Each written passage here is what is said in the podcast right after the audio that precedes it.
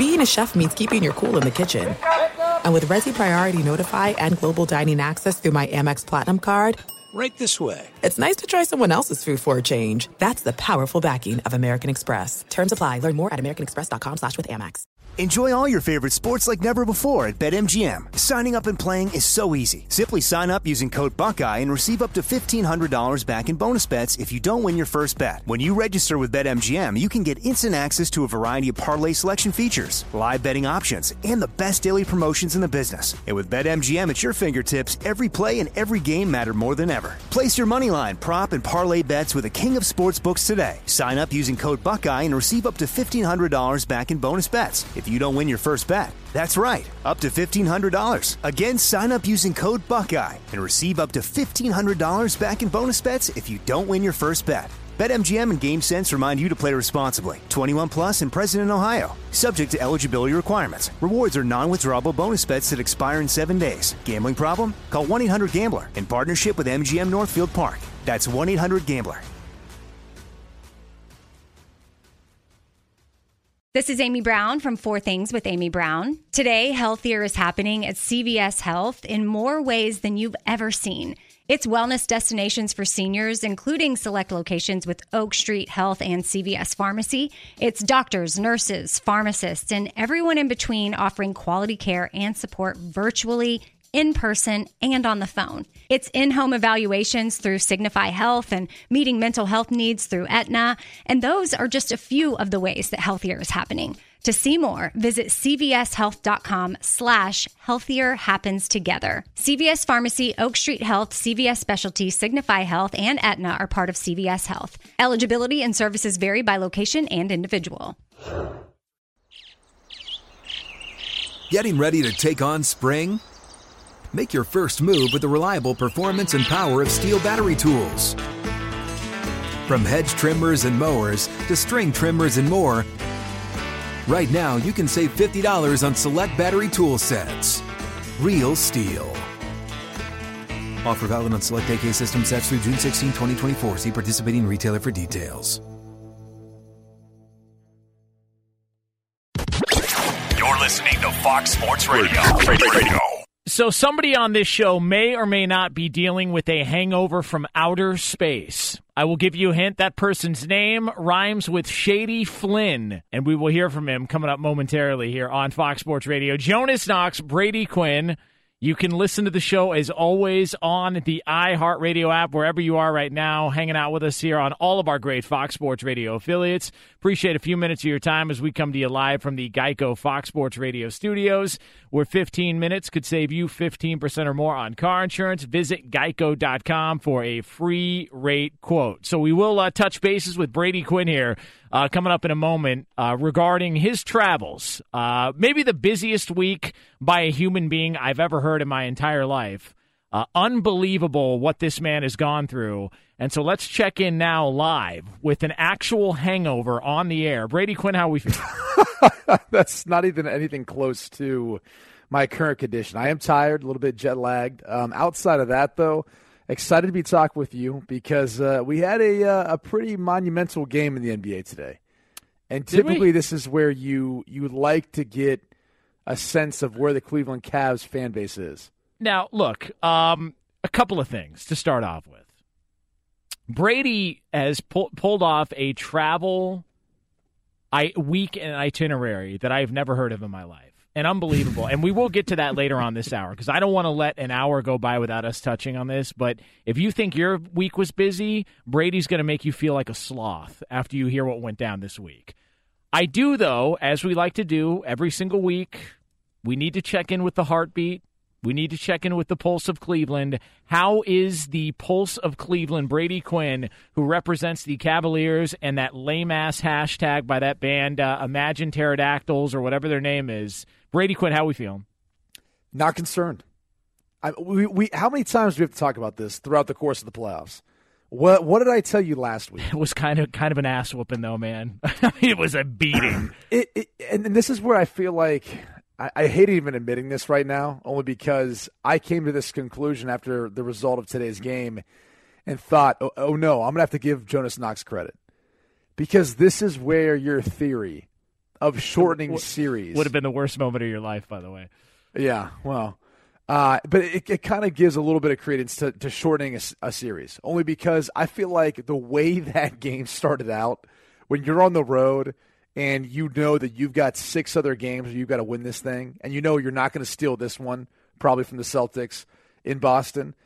Uh, I'm not saying you throw in the towel, but I, I, don't know that you're really exerting yourself quite as much. Like, I, I don't know that you care quite as much when you feel like it's probably a lost cause you might as well just try to get through the game and try to wait until you have another opportunity to try to steal a game on the road. That that is that is what I feel like a lot of professional sports are at when they get down by a ton on the road early in a seven game series. Yeah, uh, well, there it, it, allows you for that much margin of error, and yeah. and I'm with you because we saw it a couple of years ago in the NBA Finals. If you go back to the three one deficit that the, that the Cavs came back and won against Golden State, if you actually go back and check the scores of each of the first six games, they were all wipeouts in All one way in one way or another they were complete wipeouts and it wasn't until game 7 that you had a somewhat decent game. So everyone pretends like oh my god what an epic series. Not really. It wasn't really competitive in any game other than game 7 it was just an epic comeback and a Draymond Green meltdown and Cleveland finally getting a championship for the city.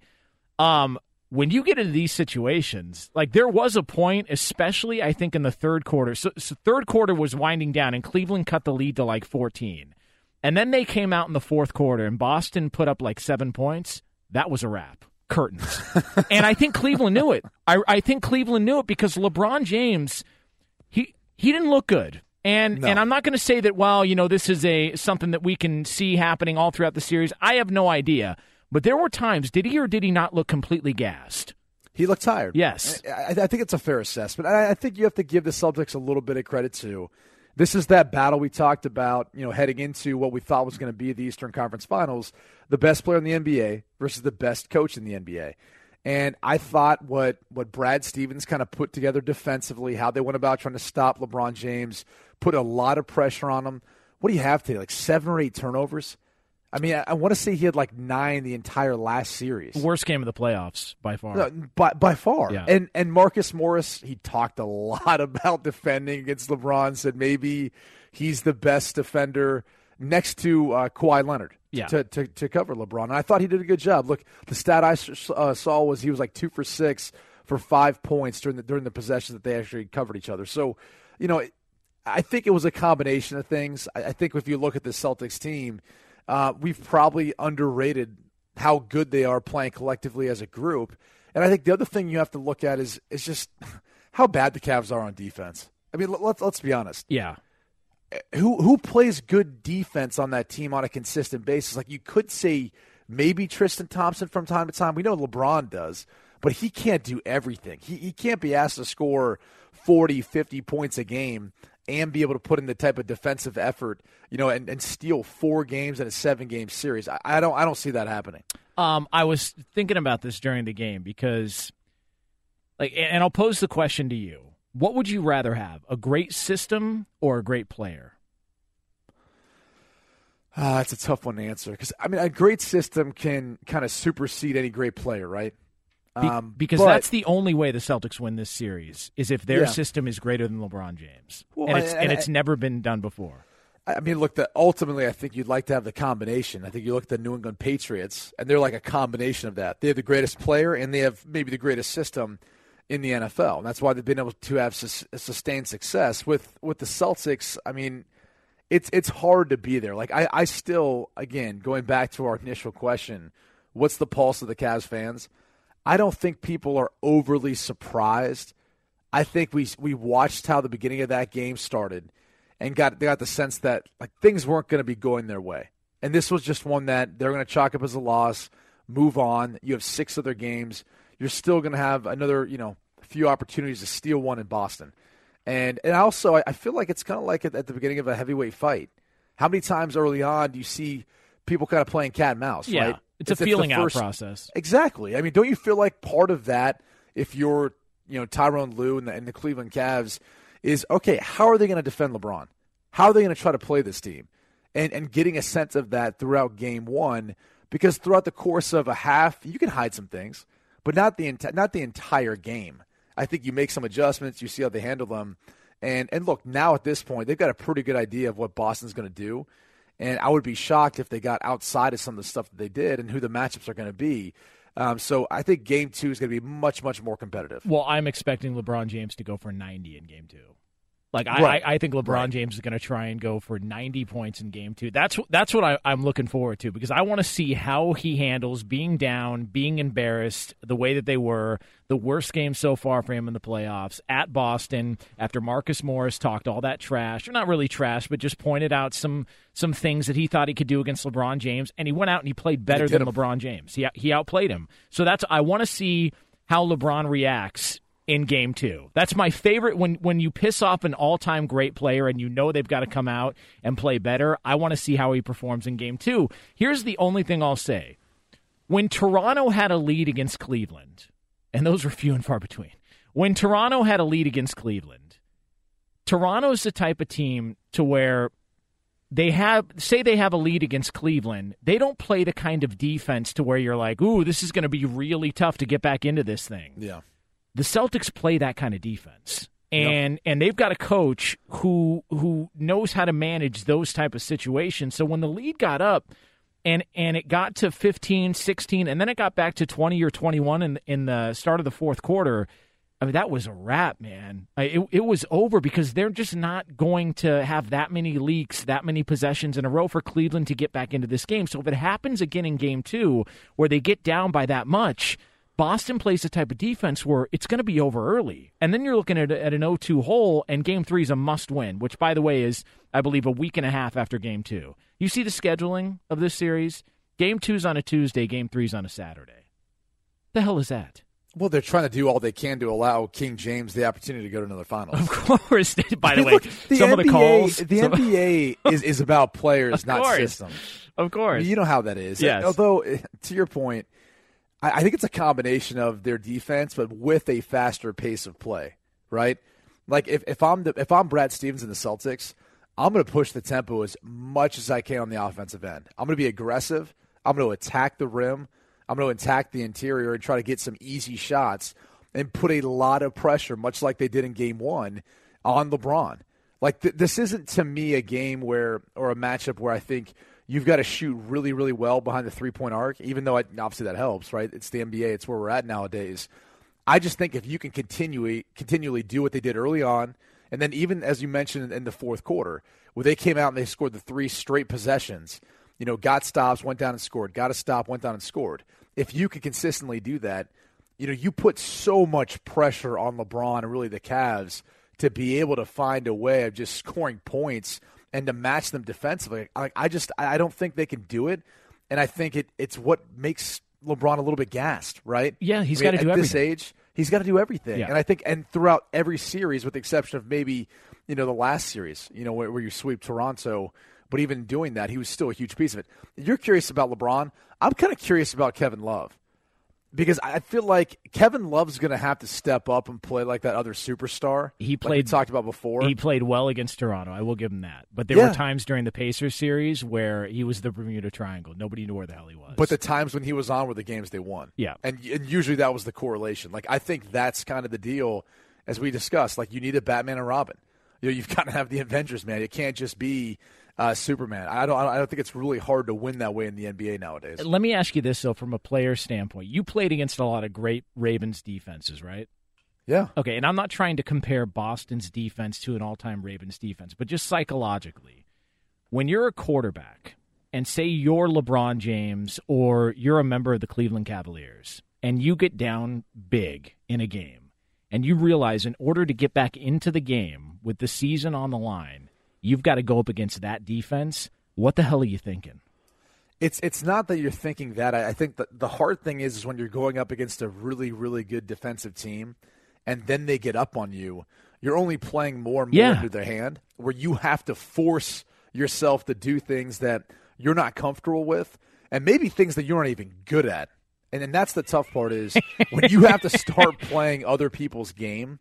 Um, that's that's typically where things just go array, and that's, that's where you're gonna, you're going to have a lot of bad beats, a lot of bad losses. It, it's it's going to look ugly. I mean, there's a chance you can come back, but for the most part, um, that's where the score gets way out of hand, and that's where the boo birds come, start coming out pretty early. Uh, Brady Quinn, Jonas Knox here, Fox Sports Radios. We come to you live from the Geico Fox Sports Radio studios. Uh, if you want to make sure that your tweet is not read on the air, you can tweet me at the Jonas Knox. Coming up next, though, there was uh, there was some stuff that came out regarding several quarterbacks in the NFL. All right, several quarterbacks in the NFL and a glimpse into the future. Wait till you hear what that is next on FSR. Jonas Knox, Brady Quinn here, Fox Sports Radio. Uh, coming up in just a couple of minutes from now, we are going to get into some numbers surrounding several quarterbacks in the NFL. Some interesting stuff that came out uh, over the past couple of days, so we'll have that for you here in just a couple of minutes. We do want to let you know we are brought to you by Grainger.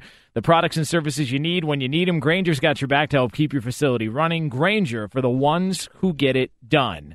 Uh, Brady Quinn and I were uh, bragging during the break about how we haven't seen Black Panther or uh, what is it? Uh, That's that's not Avengers. Uh, what what's the Avenger movie? I, have, I haven't seen the Avengers. Infinity War. yet. oh yeah, Infinity Ave- War, Avengers: Ultimate Warriors or whatever. Um, I no, I, I told Bobo he's been trying to get me to watch Black Panther forever, ever since it came out, and I finally had the opportunity since I was traveling on a long flight internationally. And uh, he's like, "What do you think?" I said, "Well, I fell asleep an hour into it."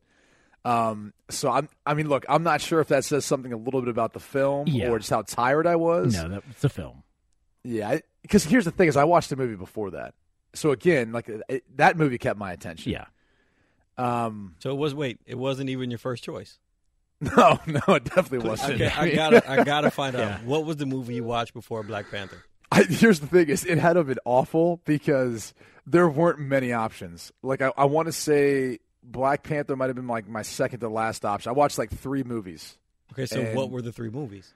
I'm, I, think Thor was in there, the newer Thor. he's trying to he's Um, trying to work this into a racial angle, and I can already tell that's what he's doing. He he's trying to that. he's trying to paint you into a corner to say that you watched all white movies instead of Black Panther. That's what he. Well, I do think it's At this point, there's a better my- chance of Brady becoming a Black Panther than watching the movie. Okay, let's be honest here. my, my my family's from Ireland. That was part of like going to, to Ireland, kind of tracing back your roots. you couldn't watch And- Black Panther because you were going no, to Ireland. No, no, hell no, no. I don't have to I, paint so a picture I for think the first one, I think the first one I watched was Commuter, like with, with Liam Neeson, who I don't even, I, I don't know. I think he's Irish or he played an Irish guy in the movie I watched, but uh, it was just kind of interesting. No, I eventually got there. I more didn't want to watch the movie because I didn't want to actually have the discussion with Bobo if I did or didn't like it.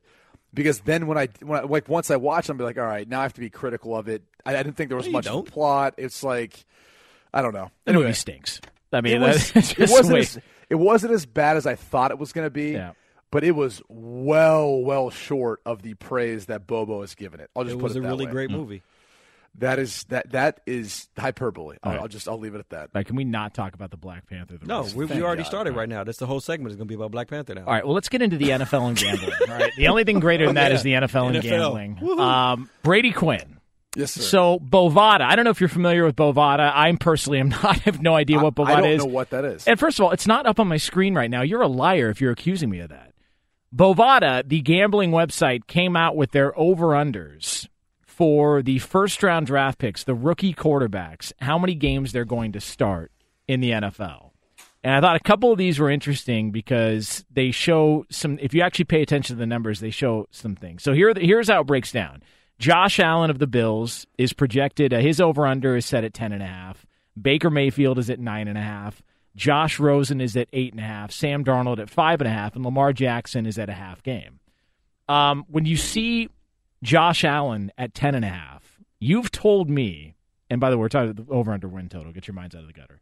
Um, you've told me that there's going to be sort of an Adonis effect where when he gets on the field and he's next to AJ McCarron, they're going to go, "Who's this guy's little brother?" like, like, and and to me, if that's the case, I'm hammering the over on ten and a half games here. I, I would think the same. I mean, I think AJ McCarron will get maybe the first crack at it if he can hold off Josh Allen. But you have to look at it this way: both of them are dealing with a new offensive system. It's not like he's the incumbent, right? Yeah. And it's not like they really even paid him. I mean, AJ McCarron signed somewhat of a, a pretty economical deal to go there as a free agent. Like that market mm-hmm. dried up for him in a heartbeat. So if, if I was a betting man, I would say you're easily taking the over on Josh Allen, and I, and I can only wait to hear the buzz that's going to be, you know, proceed, preceded by you know his preseason performance, his you know offseason performance, and all that. Like you're going to start hearing it, and and he you know he might be a player that ends up starting maybe before he should, just because of the lack of competition that's on that roster. Uh, Baker Mayfield at nine and a half. Um, I would take the under, and here's why. First of all, Tyrod Taylor is a quality quarterback. Yeah. Um, I mean, Agreed. And, and he doesn't turn the ball over. Hue Jackson's got to save his job because, and he needs to win games to save his job. So, unless I would think somebody from the front office demanded that Baker Mayfield get in there, or the or the Browns are zero and eight at that point, then I see them going to Baker Mayfield. Also, has Tyrod Taylor ever had the weaponry around him that he's going to have in Cleveland during his career, and he's already a quality quarterback? I think Tyrod Taylor is going to have a good year. I think he's got the potential to have a really good year, maybe his best year, be, because of that point. I think the other thing you have to look at is is you know John Dorsey obviously is the is the brain trust or part of the brain trust behind drafting Baker Mayfield, behind signing Tyrod Taylor. Like as much as we want to make a big deal about them taking Mayfield number one overall, he also decided to to go you know get Tyrod Taylor. So I think he's probably looking at much similar to what he did last year with the Kansas City Chiefs, right? Before he ended up leaving and all that, he set it up where it was going to be Alex Smith's show, and they have the quarterback in the future in Patrick Mahomes, where they traded up to get him in the first round. I think he they probably see it very similar. It's it's contingent upon this. Mayfield will start more than nine and a half games if the Browns don't win with Tyrod early on. Like honestly, Tyrod could play decent, and if they end up being three and one or four and two, something like that, uh, regardless of how he's playing, as long as they're winning, he's going to satisfy the fans. He's going to satisfy the media and probably the coaching staff, right? I mean, this is a coaching staff that's, with the exception of Todd Haley, who's now their offensive coordinator, they've gone one and thirty-one the past two Yeah. years. So it all comes down to how the team's playing, and that's why it's kind of a wild card, to be honest with you. And and I think Tyrod could have a good year, but is that enough to get them wins? If you look at their schedule, Jonas, it's pretty tough. Like it, it's not an easy schedule. So that's one that I, I'm a little bit more on the fence on. And I think I'd probably be betting more for the under than I would the over if I was uh, if I was picking Mayfield, but it'd be close. Yeah, I agree. Um, Josh Rosen at eight and a half. I would I would take the under, but I would take it reluctantly. Um, like when Sam Bradford is healthy, and that's a big if. He's had some pretty good years, and and he's had some good moments. And I know that, and there, there there are some weapons there. All right, they're not the most loaded offensive team in the league, but there are still some weapons there that that are really good football players that Sam Bradford's going to have to work with. And I know that the only issue is health. Here's the thing that that I look at and it concerns me. The over under on win totals for Arizona is five and a half. Just seeing that when I saw it earlier this week, the, what I thought about was, oh, I would hammer the over. But then I kind of t- I took a step back and I said, man, if it's that low, some people in Vegas don't have a lot of faith in this team. So if you don't have a lot of faith in this team, and similar to the Cleveland, if they're losing, then I would think that Josh Rosen would get the bulk of the starts during the year. Well, I'm not ready to go that far, only because I- do think Sam Bradford, if healthy, can play really effective. Um, you know, go back to his last two years, uh, like 2015 when He was when great. with Philly. He was he was pretty solid. That was one of his better statistical years. It was only 14 starts, but um, you know he, played pretty solid when he got you know kind of thrusted into um, a, a new system, new offense, and all that. Played pretty well. Then you go to 2016. All of a sudden, he ends up as the starting quarterback for the Minnesota Vikings. I mean, leads the league in completion percentage. I mean, think about that as a, as a four to one touchdown to interception ratio. So he's kind of exhibiting all the things that I think you're looking for in a starter. And now with Larry Fitzgerald still, they've got a guy in Christian Kirk who's a rookie out of Texas A&M who's got some ability to an upside. And guess what? He's not going to have to do it all because David Johnson's back, and he's a dual threat back out of the backfield, running and catching the football. So I, I like the chances of Sam Bradford starting at least at least nine games this year, and depending on how things go, you know maybe it's it's it's a, it's a scenario where if they're not in the playoff hunt, and that's very likely considering how good the Rams look. I don't think the Seattle Seahawks are going to be as bad as people think. Um, you know, when you take into, into consideration those things, by the way, the 49ers could be one of the, the sneaky teams this year that ends up taking a big jump. Um, I think when you take into account that and you look at, you know, maybe if they're out of the playoff hunt after you know 11 games, something like that, then you go ahead and you get Josh Rosen some experience you see what he's capable of. Maybe gives you a spark. Uh, Brady Quinn, Jonas Knox uh, here, Fox Sports Radio from the Geico Fox Sports Radio studios. All right, so we have a couple of more of these. So Bovada's released these over under on starts for rookie quarterbacks in the NFL. There's one where it just it, it goes to show the complete hypocrisy and the ball washing by the media for one quarterback, right? So we're going to show that to you next here on Fox Sports Radio. But for all the latest from around the world of sports, you go ahead and you relax, you sit back you tell mom you appreciate everything she's done for you, and then you tell everybody in the car to shh. It's Steve to say. okay. Good evening. Can I speak, or everybody has to? Okay, I'll talk. Uh, Good evening, everyone. Eastern Conference Finals open at Boston today, and the Celtics ripped Cleveland 108-83. Celtics led late first quarter 32 to 11. That included a 17 0 run. The Cavs from three-point range were 4 for 26. LeBron James 0 5 from long distance. He finished with 15 points, nine assists, seven turnovers for James. He had eight turnovers total in the last series against Toronto. Head coach Tyronn Lue with the media afterwards. Where do you start with this one? We lost. Well, there you go. To the NHL playoffs, Caps tied 2 2 at Tampa Bay mid second period. In golf at the Players, Tiger Woods tied for 11th place, 11 under par. That included a late double bogey. Woods was seven shots back. Dustin Johnson, eight behind. Johnson no longer ranked number one in the world. Justin Thomas is. Webb Simpson, today's winner, by four strokes. He gets nearly $2 million for winning this one tournament. Former NFL coach Chuck Knox passed away at the age of 86. He was the NFL Coach of the Year with the Seahawks in 1983 and 1984. With the LA Rams in the 1970s, Knox won the NFC West five straight years. Baseball tonight, Bryce Harper with a long home run at Arizona, about 450 feet. Washington leads 3 1 over the Diamondbacks, top of the fifth inning. Angels and Padres each won, and the Reds won their sixth straight game, 5 3 at LA. The Dodgers have lost seven of their last eight. Back to you. Uh, thanks, Steve. Jonas Knox, Brady Quinn here, Fox Sports Radio. What does it mean when Geico says just 15 minutes could save you 15% or more on car insurance? It means you probably should have gone to geico.com 15 minutes ago. Uh, I have it on good authority. Coming up in about 13 minutes from now here on Fox Sports Radio, we are going to hear from Live Bet Jesus. Um, I heard a whisper in the wind a short time ago. Plus, we're going to take you live to Ireland. And I know what you're thinking, well, that's really expensive. We can't afford Ireland. No, no, no. It's on us. All right. We will take you live to Ireland in about 13 minutes from now. Don't go anywhere if you've never been to Ireland. How about that for a tease? That will not live up to it. Um, all right.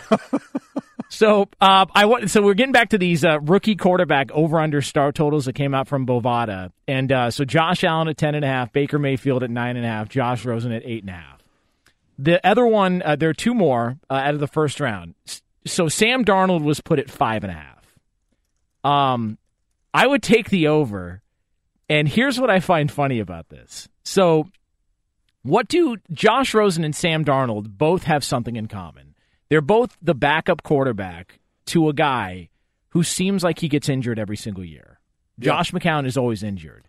So then why is this over under total? It starts for Sam Darnold at five and a half. To me, I have no idea. Okay, but to me, if that's the number, either somebody effed up in in Vegas putting these lines out, or there are people that believe that he's just nowhere close to being as ready to play as Josh Josh Rosen? I think there's a number of things you have to to take into consideration, and and this is really what baffles me most. Okay, because I, w- I would say schedule, right? And if you look at their schedule, the only thing that I can think really works against them is, you know, they play three of their first four on the road.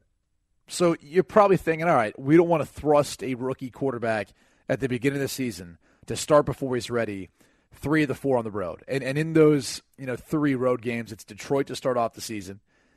Now you go to Cleveland, which, you know, I, I don't know that anyone's, you know, doesn't want their, their, you know, rookie quarterback to start versus Cleveland. Maybe it's just again more the road factor. And then the back end of that back to back road game uh, is Jacksonville. And by the way, that that road game against Cleveland is on a short week. That is th- Thursday night. So, you know, it, it's it's tough for a rookie to be able to prepare in that amount of time. So maybe that's part of it. Then they got a stretch of three home games, and then they go again back to back road games. So, you know, I'm not sure if it's more because of how the schedule sets up, and it wouldn't necessarily be a great time to try to throw in a rookie that early on playing so many games on the road. The hard part is think about the AFC East division. New England's who you're always battling against. They don't play New England, all right, until week 12 of the NFL season. And they play them twice. They play them week 12 and they finish on week 17. And then, to the earlier point about being on the road, they go back to back on the road versus Tennessee and Buffalo. Then they play Houston, who's going to be much better this year with Watson back, Watt back, Whitney Mercilus back, and some of the additions that they made. And then Green Bay with Aaron Rodgers back. So uh, I think the way their schedule shapes up, I'm not sure why that number is so low because there's really no good point in time to put in Sam Darnold uh, if you're trying to see what you you have in him. You just got to put him in there, let him play, and hopefully the piece that around him will help him. Uh, I know Todd Bowles was reluctant to do it. You know, last year with with Christian Hackenberg, we haven't seen him yet uh, in two years as a second round pick. I think it's going to be a little bit different with Sam Darnold. This would be one where I'd hammer the over. Yeah, I, I, just I thought it was funny because Rosen and Darnold are pretty much in identical situations where they're they're high draft picks and they're playing behind quarterbacks on short term deals who are always injured. So why the hell is one three games more well, than the other? I don't you get tell it. me too which media market is going to manipulate. Oh, of course. Oh, what come that on. franchise does. I didn't even think Phoenix has a media market. I'll be like, I don't think any. I never. I, I mean, outside of uh, the radio stations and and Jody and MJ, my guys over there in Phoenix, the host. I don't know who the hell's there. I, I just I can't imagine there being this this huge uh, group of Cardinals fans who are really clamoring for Rosen, especially the way he's kind of, you know. Um, I don't know, characterized himself or the image that he's created about himself.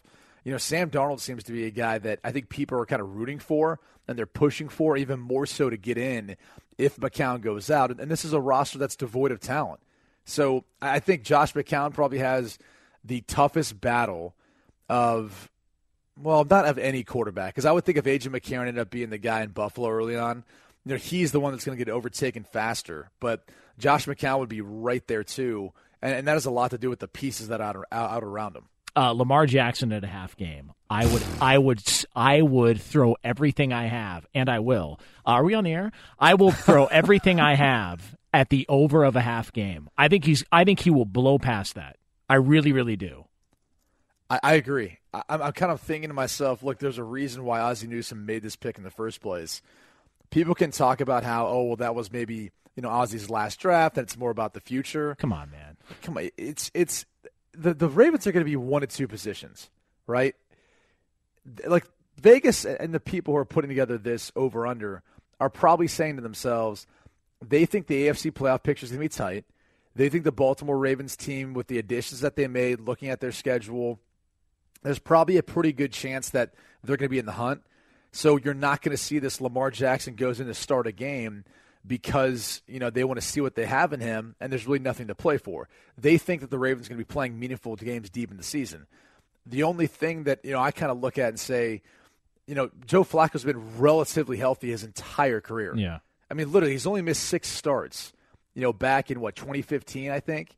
That was it. Yeah, because of the knee injury. That season because the knee. Although and, and, I, I, will say, because of that DonJoy he wears that always yeah. pops out to the side, like his knee brace bracelet always malfunctions. That's, that's that can those not a slide. Could those could those be considered injuries? Uh, could we chop those up in the injury? They're report? painful to watch, but I, I don't think we can consider them injuries. so weird.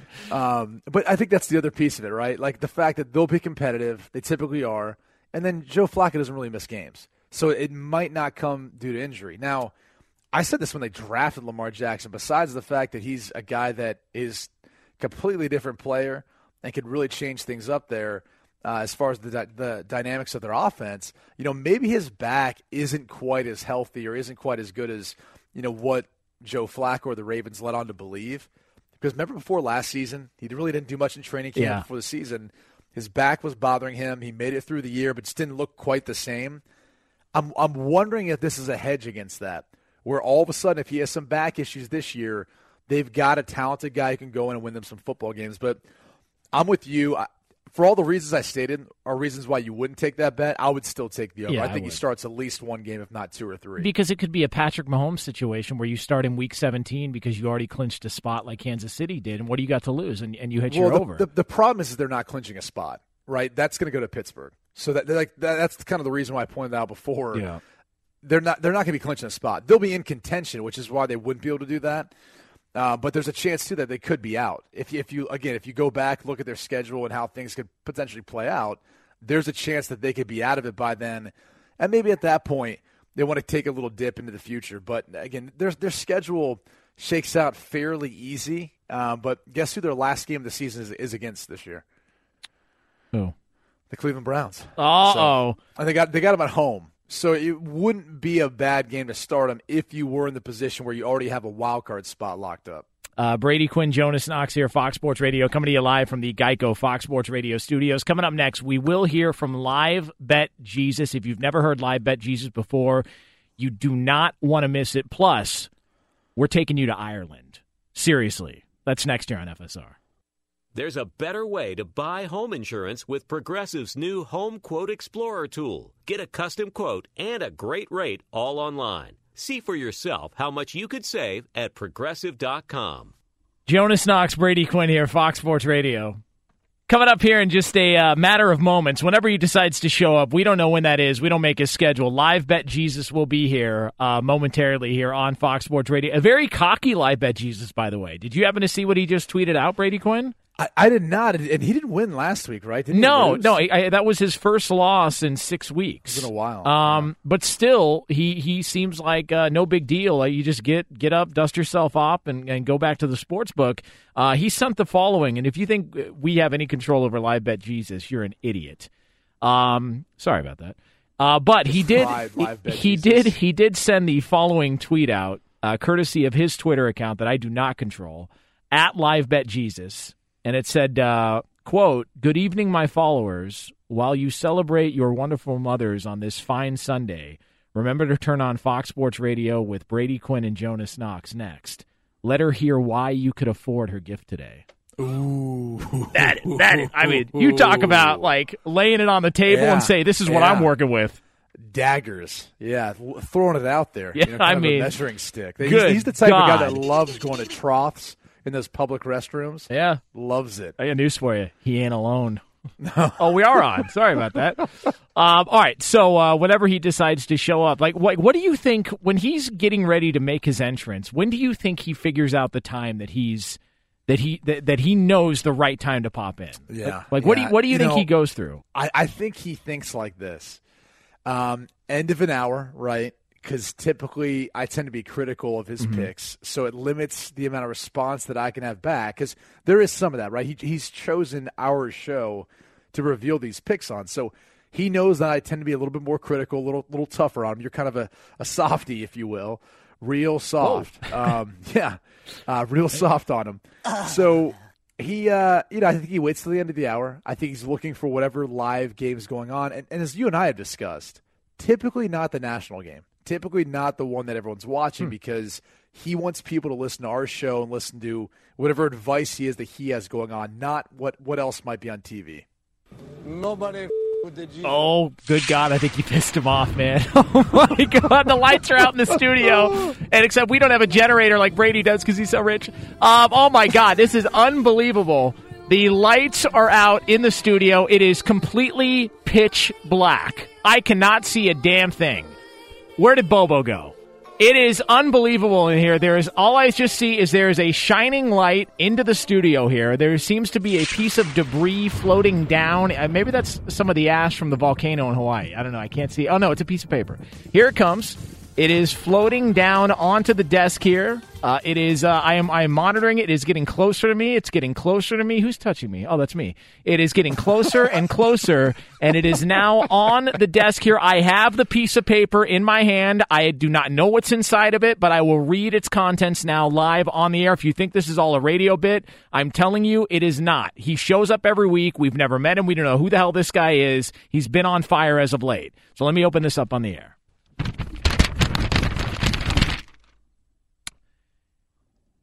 It is tonight, on the 13th day of May, 2018, on this fine Mother's Day, that I, Live Bet Jesus, proclaim the pick to be the Lightning on the money line over the Capitals. So there it is, little NHL, huh? That's Little, uh, shocking. yeah. Typically, live bet Jesus stays away from uh, hockey. But look, it, it's a 2 2 game. Yeah, it's a tie right? game, so it's up in, the, the, air. second period, Yeah. so it, it's up in the air. Who knows? yeah, interesting. So, uh, so there, Did, there's the uh, pick. Did you see, by the way, how the Tampa Bay Lightning were were dyeing the body of water like right outside one of the main arenas blue. Did, did you see that? Why? Uh, I, I have no idea. It might be the dumbest thing that I, I've ever seen. Yeah, they were literally dyeing it blue, like, like- it's not already. Blue. Yeah, I know. It's like it's like Eskimos painting their ice white. Like, Yeah, I- hey, dummy, what are you doing? Go back in the igloo and uh, and get depressed. I'm, I'm sure all the fish really appreciate it too, right? Like, like, like, what are you doing? Like, what are you dumping in the water right now? All right, Idiots. um, Brady, you went to Ireland. All right, we got a couple of minutes here. I want to hear. I, I need a story every hour from Ireland. All right, so Oh, so take. Do we have any Irish music we can play? I know we have a live studio band. Bobo loves this when I just throw sound on him out of nowhere and he has to swipe, uh, close down Bumble all the all the way together, and he can no longer look at that little B that pops up on the screen. And I don't know because I was never on it, but. Um, if we we have an Irish band in studio that Brady brought back with us, he actually shipped it back to here in Sherman Oaks, California. They are here. They've got uh, whatever bagpipes or whatever the hell Irish uh, uh, bands play. Brady, what is Ireland like this time of year? You were there for a week. Give us one story, and you can provide us one story an hour. Okay, one story an hour. Well, I'll start off by saying this. What is it like this time of year? It's rainy, okay? For for people who haven't been to Ireland before, it's it basically stays between like 40 and about 56 degrees, somewhere in there this time of year. It's uh, it's pretty windy, it's really rainy, and that is about it, my friend. You don't see the sun a whole lot. Uh, but outside of that, I, I've never been to a place that's more friendly and more hospitable. The people there are amazing. The food is not as bad as you think. And the Come on, rumor man. about I- I- Guinness. I- Irish food sucks. No, no, I'm telling you that that, that is such a misnomer because they, they obviously have a ton of farming. Like that entire country is essentially all farmers. There's sheep everywhere. There's cows everywhere. They, they've got some good produce, some some good stuff. Um, so don't sleep on the food. I swear to you. And then the other thing is the Guinness does taste better. Like that that whole rumor that the Guinness for whatever reason over there tastes better, hundred percent true. Something about it, I don't know what it is. We went to the factory there off what St. James Street, something like that. Oh, you went to the actual factory? Yeah, we went to Oh, the actual awesome. factory. So it was it was a really really cool experience. Um, but one thing that you know some people could use, and we noticed this at the St. James factory, they uh, people like to drink their beer there, and they don't exercise a ton. Um, so there tend to be a lot of people just hanging out in the pubs, drinking a lot. I'll just I'll put it that way. Yeah, gyms are probably hard to find there, huh? yeah, yeah, you know, you know they they- they'll they'll walk a ways to the bar, but they're not going to do much after that. Uh, so. By uh, by the way, I, it just occurred to me. Um, so I've been wondering about this. Um, so in this segment, what we have done is uh, live bet Jesus showed up and bet on a hockey game Yep. that he's now Yeah. losing. By the way, Yeah. and Brady just told a story about fat people in Ireland in pubs. They're Okay? thicker. They're Yeah. thicker. It, it wasn't until this segment that I realized why we're buried on Sunday nights. Right, this is why. if you ever wondered whether or not people were listening to this show or whether or not this show carried some level of power and had something to do with crazy things that happen in sports, we were just proving that a few minutes ago. We'll tell you what that is coming up here in just a moment here as we come to you live from the Geico Fox Sports Radio studios where 15 minutes could save you 15% or more on car insurance. Visit geico.com for a free rate quote. Um, Brady Quinn, uh, what's happening, man? How's everything going? Everything is great Yeah. in my world. I'm just watching this uh, this hockey game that Yeah. I bet Jesus decided to place a bet on. It's so weird Oh. Um, because you asked about like the timing of, of when he you know places these bets Mm-hmm. sometimes. Uh, he's he's got a knack for just putting in a bet at the wrong time. Yeah. I Um, mean, there was what four minutes left in the second well, period. let- here's for people that are Yeah. just tuning in. All right, let, let's catch up the new audience as, as to the screw job that is currently taking place. That again, I don't care because it doesn't affect me one way or the other. Um, got any money I can borrow? Um, but so the uh, live bet Jesus, who is a character on the show that Brady and I have never met, he shows up every single week and he bets on a live sporting event. He's been red hot as of as of late. Last week he lost for the first time in a month and a half. but he bets on, and it could be any sport. During the NFL season, it's usually the Sunday night game. He's not very good at that at all. And then uh, after the season, he kind of ventures around to different sports. Let you know, lets them feel his presence, and he bets on him and gets him some notoriety. And so, Live Bet Jesus decided tonight, to uh, a short time ago, he decided to take a run at these at the hockey game that was going on. It's the Stanley Cup playoffs, the Eastern Conference Finals between the Lightning and the Washington Capitals. And when he made the bet, the score was 2 2. And he bet the Lightning. And you would think, Brady, the Lightning got outclassed in game one. Game two's here. It's on home ice. Y- you got to have this one. You don't want to go back to Washington down two games to none in the series. And um, and right after he decided to make that pick, this happened on the Caps radio network. Capitals pick it up with a fallen lightning in front. They score! A pass on the right side, and Lars Eller going top left corner. Count one for the Tiger with 102 to go. Second period. It's three, two, Washington. Now, you will think, oh, big deal, it's one goal. It's Yeah. one goal. He can overcome that. Live bet Jesus is fine. Except about a minute and a half later, or whatever the hell it was, with no time on the clock in the second period, they scored again. It's now 4 2, and live bet Jesus is two in the hole. Wrong term to use, but you know what I mean. Down two Yeah, goals. he's he's yeah. Usually it's yeah. Usually two in his hole. Yeah. Um, but I mean, it's just it, it, it all depends. It all depends on how this series is going to play out. It, it's kind of been it's kind of been a game of momentum, right? I mean, just ride live bet Jesus. Oh boy, uh, I, I've talked about a hole. I've really dug myself into a hole with this one. Oh, man. I, am going to go ahead and just pass. Yeah, oh, I'm, I'm going to pass the puck to you on this one. All I- I, feel like I've, I've dug myself into a hole. Hey. We'll see how this game plays out. All right, I'll, well, I'll put it that way. Yeah, we will. Uh, we will move off uh, the game that is probably going to get us fired and move towards uh, another story because I think this needs to be talked about, Brady. All right, Th- this is this needs to be talked about. Now, the Celtics were dominant over the Cleveland Cavaliers earlier today, and the game wasn't really all that close. Boston ended up winning by what twenty five, I think the final, uh, one hundred eight to eighty three, I think the final was.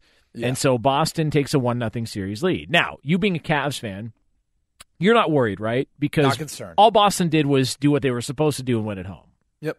Okay, so I, there is an angle to this game that I don't think anybody's talking about, and I think I have a little bit of an idea why. And I, I just want to I want to run this by you, okay? Because uh, if nobody else is going to print up these toe tags, I will. All right, so get the shovels and let's start burying someone here on the air.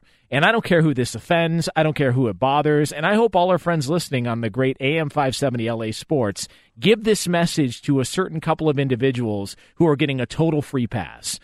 So the uh, the Celtics win this game, and you look at it and you go, man, Jayson Tatum for the Celtics looks like a star in the making. I mean, he for for a rookie, for a guy as young as he was, played one year at Duke. He looks really, really good. He looks like he's totally unfazed by the moment. He's the leading scorer for the Celtics, who are now three games away from the NBA Finals. He looks like an outstanding player for the Boston Celtics. Now, the 76ers got buried because they traded with Boston from the three spot all the way to the one spot to take Markelle Fultz. And Markelle Fultz may as well shoot with his feet. He was awful this season. he played zero minutes in the series against the Cel- I don't even know if he played in the in the first series uh, against Miami. Maybe he played a little bit, but he played zero minutes in the series against the Celtics. And so you look at it, and all we keep hearing about is, man, did the Sixers blow that pick? Oof. They traded away, and they go, oh my God, Markelle Fultz looks, he could be a bust. And they traded away and gave up a draft pick, and the Celtics still ended up with their guy who they alleged they were going to take number one overall. Um, why aren't the Lakers and Magic Johnson and Rob Pelinka also getting buried for the fact that they thought Lonzo Ball was a better fit for their team than Jayson Tatum? Why isn't that happening? I, I have no idea. I, I it's like you know they they had the opportunity to to be in that position to take him. I'm not sure if if you look at the construct of that team and you feel like he wouldn't have fit. I don't know how you could feel that way. I mean, it, you'd be nuts to feel that way. Honestly, I don't know why they get off the hook. Maybe because it's it's magic, and he, and he tends to be seen a little bit more favorable in, in the LA, you know, media market in the LA light. Maybe I'm wrong in making that assumption, but I think he tends to get the benefit of the doubt because of his past success. People always have that to point back to. Uh, I thought from the time when the pick was made that it was a PR pick, and I thought they were forced into that pick by LeVar Ball. And you can say whatever you want about you LeVar he has Ball. that much power, well, but I, it's mean, not. honestly. Okay, it's not that he has that much power. It's he created a it- just an aura of Lonzo Ball. He created this aura of Lonzo Ball, and the Lakers are sitting there at two, and there wasn't even the idea of Jayson Tatum, who is by far and away a better professional player than Lonzo Ball is, and it's not even close. Okay. And if you're going to tell me, well, they've got Brandon Ingram, I got news for you. Jayson Tatum is better than Brandon Ingram. Okay, he's better than him too. If you're a bad team, and you hear this because you talk to general managers, you talk to people that run NFL teams, when you go into the draft and you're already a bad team, what's the strategy when you go make a pick? Best player. Available. Yes. How the Every hell? time. How the hell could anybody think that Lonzo Ball, who shoots like a T Rex, is better than Jayson Tatum at that spot? And nobody says anything. Magic Johnson doesn't get any heat. Rob Pelinka doesn't get any heat. And I think it's because of the ball washers in town here who want to make sure that they still have their club Nokia seats and their free tickets to go to Laker games. And so they just butter up Magic Johnson because he can do no wrong. They butchered the pick. It, it was the complete wrong pick all the way around. Everybody points fingers at the Sixers, and the Lakers have gotten no heat, and I do not understand it. Would you say the upside too for Fultz? I mean, look, think of it this way: the success of the Sixers, right, and their draft picks.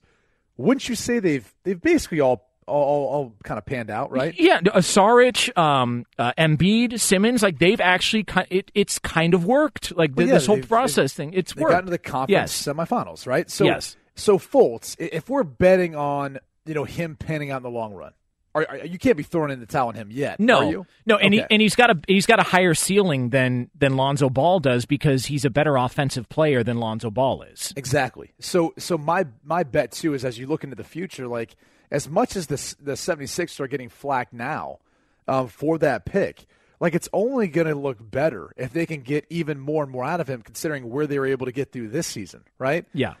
Um, so and that's where you look at the Lakers.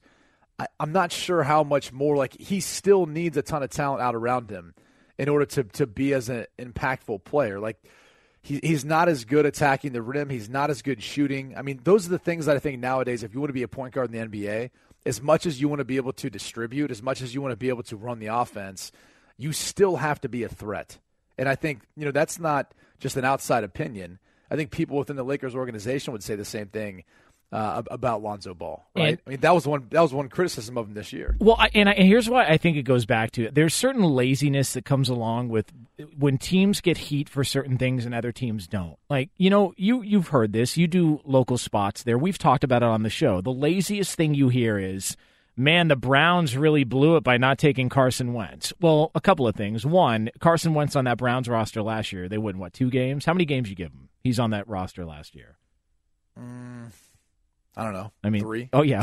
so we're talking like like it's a big difference. It, it, the things around him, but also the Rams passed up on him too. But Yeah. I did. The Rams never got nearly as much heat. You know who always gets heat for passing up on Steph Curry? The Minnesota Timberwolves.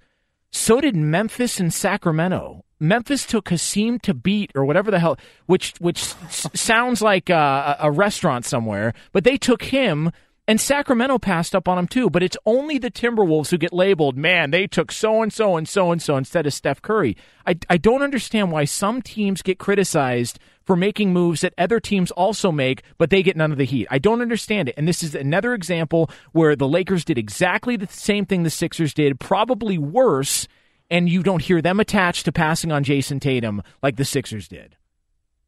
And I'm, I- again, I I don't know really how you make sense of it. I'm not sure if it's just more the relationships with some of the media in that specific market. I mean, think about it. You're also talking about an East Coast West Coast dynamic. Yeah. How many times do you feel like a, a organization in any professional sport has glowing remarks from the media market? I mean, it, without the success the New England Patriots have had, How do you think the Boston media market would Oh, handle would handle Bill Oh, Belichick? God. Pro- probably differently, right? Because he gets the benefit of the doubt because of his success.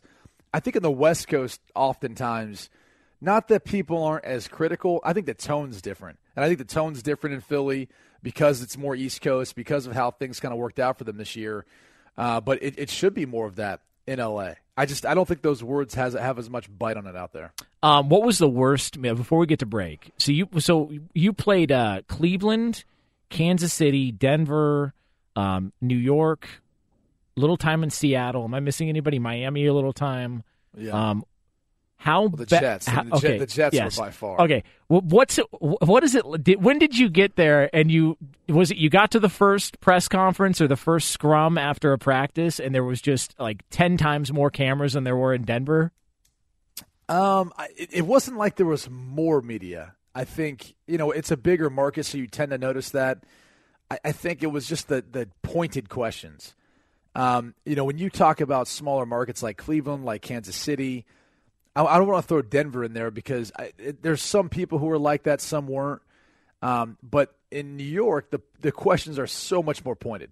I mean, it, you got you got the, the sense that everyone's trying to draw something out me- of give you me or an trying to make example. a controversy. Give me an example, please. well, you know, it, it's like people asking about people's attitude at practice uh, and then following up on that. Like, you know, typically you're going to give a standard response, you know, answer, you know, hey, I was focusing on what I was trying to do and all this kind of stuff. And they're going to say, well, well, you didn't notice them. You're throwing to them.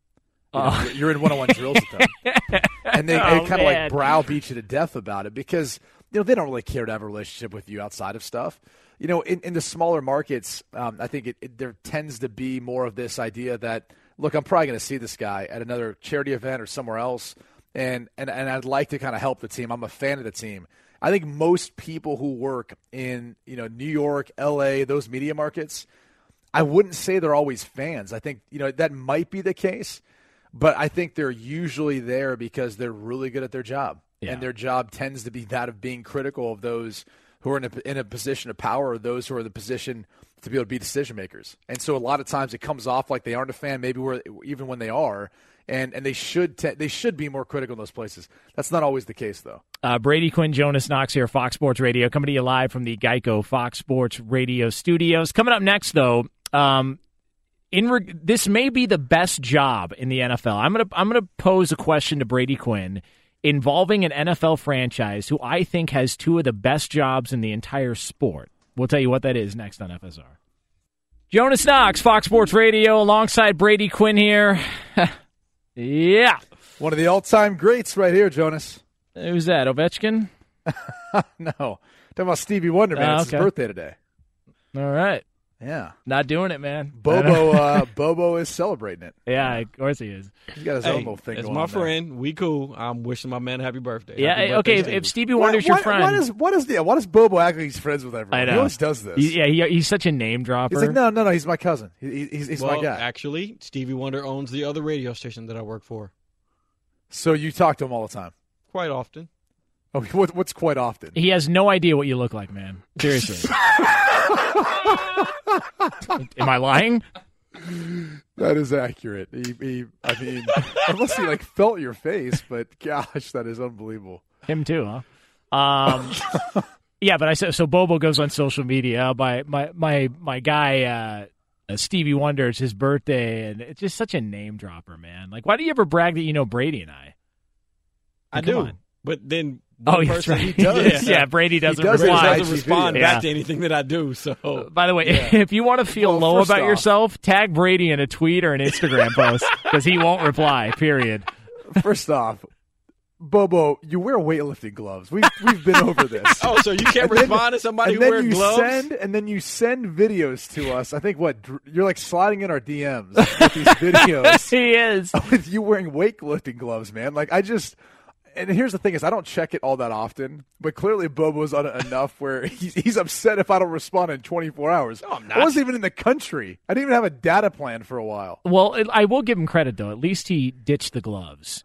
And, and and he was For doing deadlifts. He was Yeah. doing deadlifts barehanded. Like that's that's how what you- like yeah, you you that's need what to men do. like when you you know you've really been hitting the gym. You know you've been moving some iron. When you walk around and the calluses on your hand feel like braille. Just Yeah, you can they- you can just feel it on your hand. Like that's when you know you're moving some. Yeah, I, I feel that. Yeah. Good for you. I feel it too. I you mean, can yours tell I a mean. lot when you shake a guy's hand. You Yes, know? absolutely. You sure can. we migrate away from that subject. uh, we do want to let you know, uh, uh, Nice Jonas. Knox, Brady Like. Quinn. Uh, we are brought to you by Grainger, the products and services you need when you need them. Grainger's got your back to help keep your facility running. Grainger for the ones who get it done. So the um the NF so Bovada came out with these first round quarterback over under start totals. Like how many how many games are these quarterbacks going to start their first year in the NFL? And so the first the the numbers that came out were Josh Allen at ten and a half, Baker Mayfield at nine and a half, Josh Rosen at eight and a half, Sam Darnold five and a half, Lamar Jackson at a half.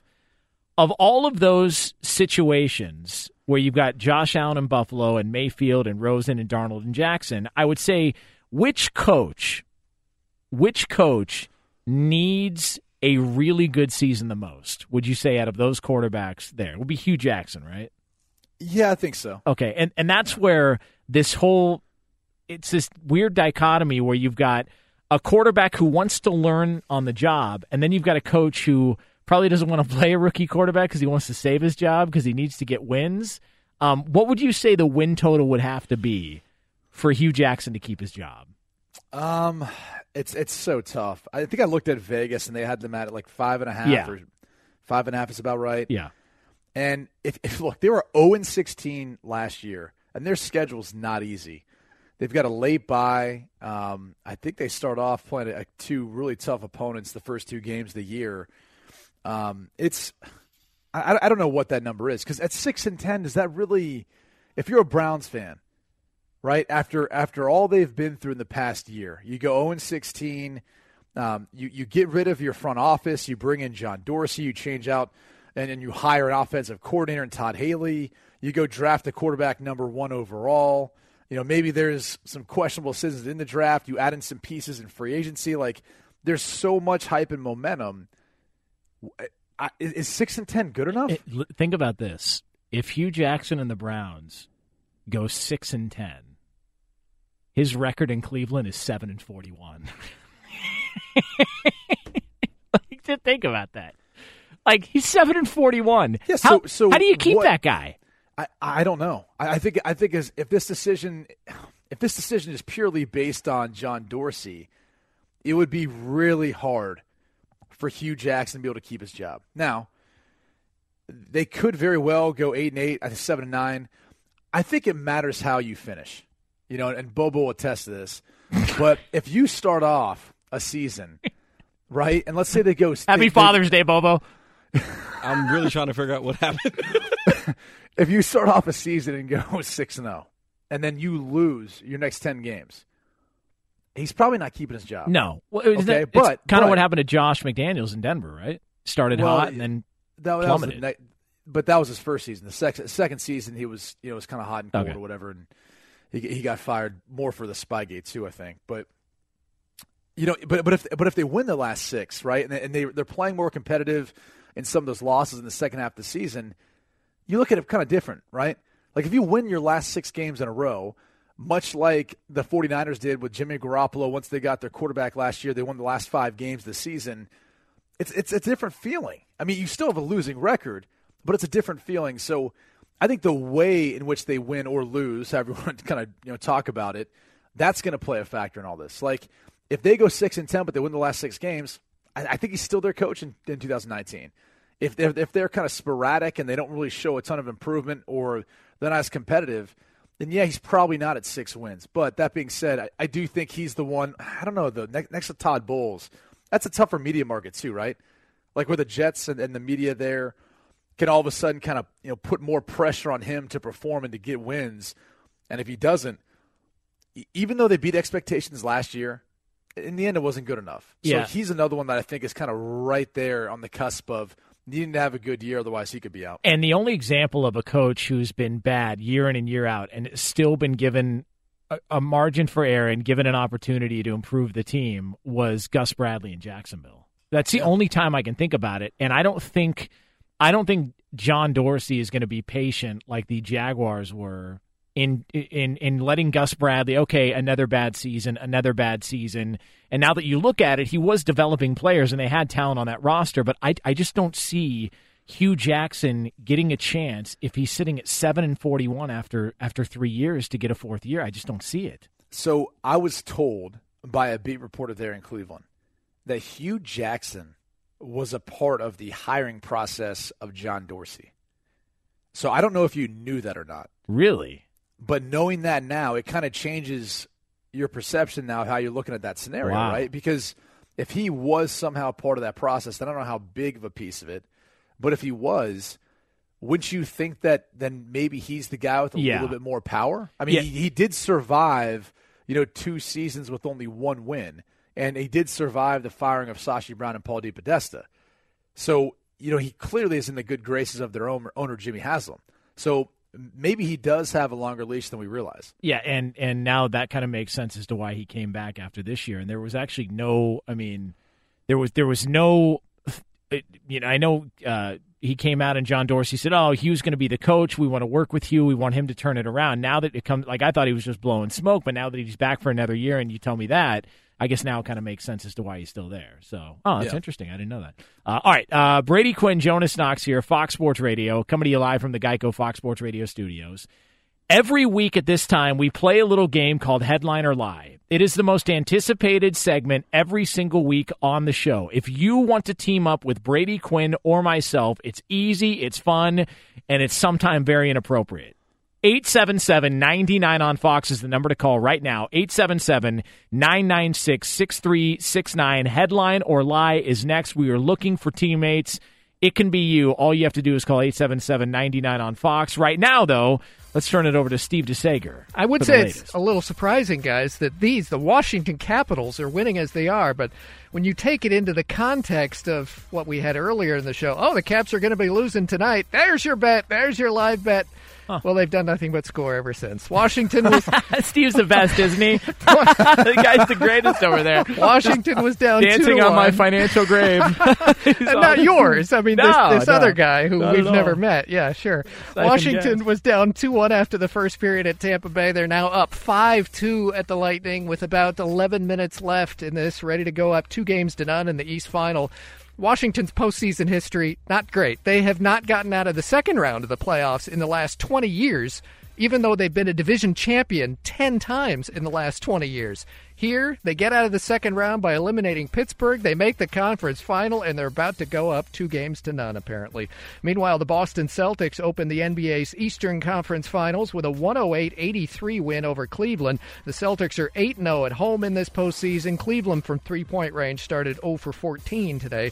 Game two is Tuesday, and then the series is off until Saturday night. In golf at the Players, Tiger Woods tied for 11th place. Webb Simpson the winner by four strokes. Online car shopping can be confusing, not anymore with True Price from TrueCar. Now you can know the exact price you'll pay for your next car, so visit TrueCar to enjoy a more confident car buying experience.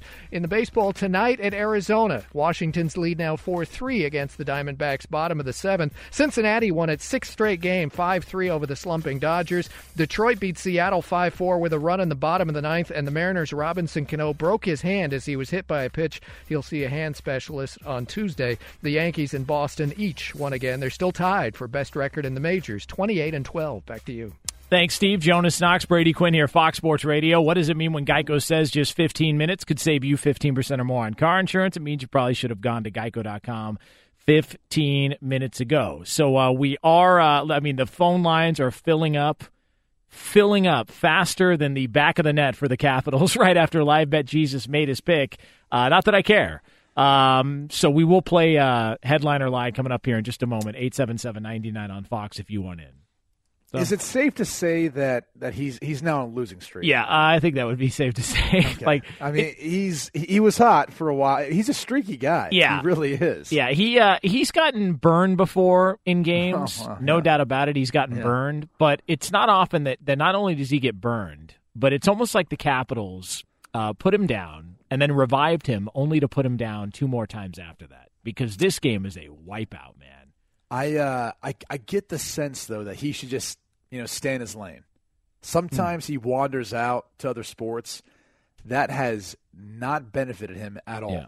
Yeah. or or the people listening that want to actually you know ride live Yeah. bet Jesus. There it There's a lot of people out there who want to. I know Bobo was on him for a long time. No, he, no, he didn't, he didn't want to get hell off. I wasn't.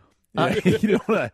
He want to get off a live I mean, bet Jesus. I He mean, was- he, was, helping out so much. Remind me never to go over to you or Steve DeSager's house because I see the way you treat guests. I mean, you guys are you guys are brutal. You and DeSager are, are, have literally given Live Bet Jesus a sidewalk smile for the last hour and a half on the show. I mean, good God, he's a guest of the show. Treat him with some damn respect. I, I learned from the best. I'll leave it at that. Steve can fill in the uh, fill in the blanks. All right. Um, it is time though for this. News. Turn on the news. Is it a headline or is it a lie? Let's go to the news desk. What's the good news? Here's Jonas Knox and Brady Quinn. So we do this every single week on the show here on Fox Sports Radio. Uh, we play this game where we find partners from around the country, potentially around the world. We had a guy call in from Australia to try and play one time, uh, but he lost connection after he hit a wombat uh, while drunk driving. Um, probably uh, a false story, but it could be true. And uh, so now we will do it again here. Every week at this time, we play Headline or Lie, where we, Brady and I put together headlines. It's either an actual headline or it's a lie that we've completely made up, and you will tell us which one it is, and you will team up with us. It's a team form here. Uh, so let's start off in Washington, where Thomas is listening on Fox Sports Radio. Thomas, what's happening? Hello, Jonas. I'm having a margarita and enjoying the sunshine up here. There, look at you, man. By the way, I don't mean to uh, rain on anybody's parade, but uh, Cinco de Mayo was last weekend.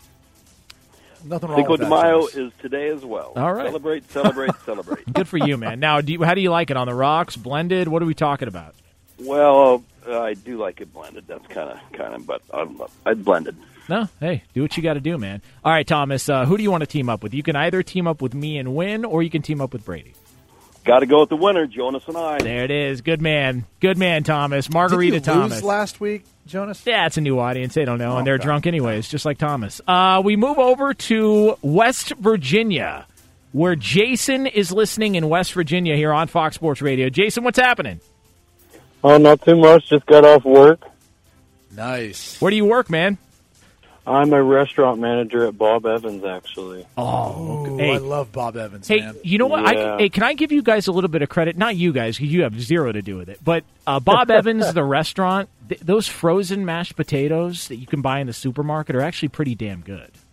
Yeah, Yeah. yeah, they are. Again. I'm about sick of them, but yeah, I can't Well, complain. That's why I said you have nothing to do with it. So I don't even know why you're Right. commenting. on it. uh, all right, so uh, Jason, you will be teaming up with Brady Quinn here on Fox Sports Radio. So this is how it works. Brady and I have headlines. It's either an actual headline or it's a lie. I will read mine to Brady's partner. He will read his to mine, and you guys will represent us. All right. So try and do your best. And if we go, if we are tied at the end of this list, we go to sudden death overtime. Easy enough. Easy, Easy enough. Here we go. Jason in West Virginia. I will start with you. All right. Jason in West Virginia. You ready? All right. All right. Ready. This is close to you. A 37 year old man in Virginia was arrested earlier this week after he was spotted walking through a park wearing high heels, stockings, and no pants. Headline or lie? Oh, I'm going to say headline. Well done. Well done, Jason. And by the way, feel free to wake up whenever you're ready, Jason. We're uh, just doing a show here. No, look, he's, I'm wide awake. Good God. he's- he's- it's this nice, calm demeanor, all right? It's like interviewing Well, a chalk outline. I'm in no hurry to get home. My cat's in heat, Uh-huh. and I can't let her outside. well, All right. Uh, Thomas, you ready, buddy? Whoa. Ready. yeah, we're going to move on. All right, headline or lie? Sexuality expert says parents should seek consent before changing a baby's diaper. Flat out lie. That's a headline, my friend. yeah. I believe this was in Australia where we get some of our listeners, some of our callers, but uh, yeah. They they somehow you should get consent from a baby before you change their diaper. the person I have who no idea. the person who proposed that uh, should have a baby's diaper thrown in their face. Is what I say. All right, that, that's what I say, Brady. How I- about that? I'm I'm right there with you. Yeah.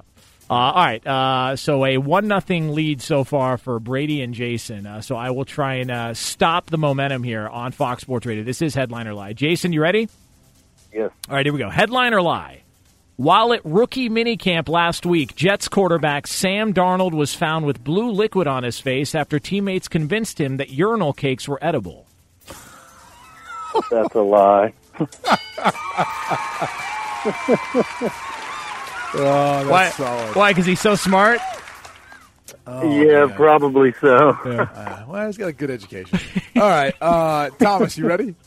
Here we go. Here we go. Headline or lie? Dr. Dre loses trademark battle to gynecologist Dr. Dre. Um, God, God, what? Um, hang What are on, you, I'll go with. what are you uh, riding a hyena? What the hell was that? I will go with. Uh, that's gotta gotta be a lie.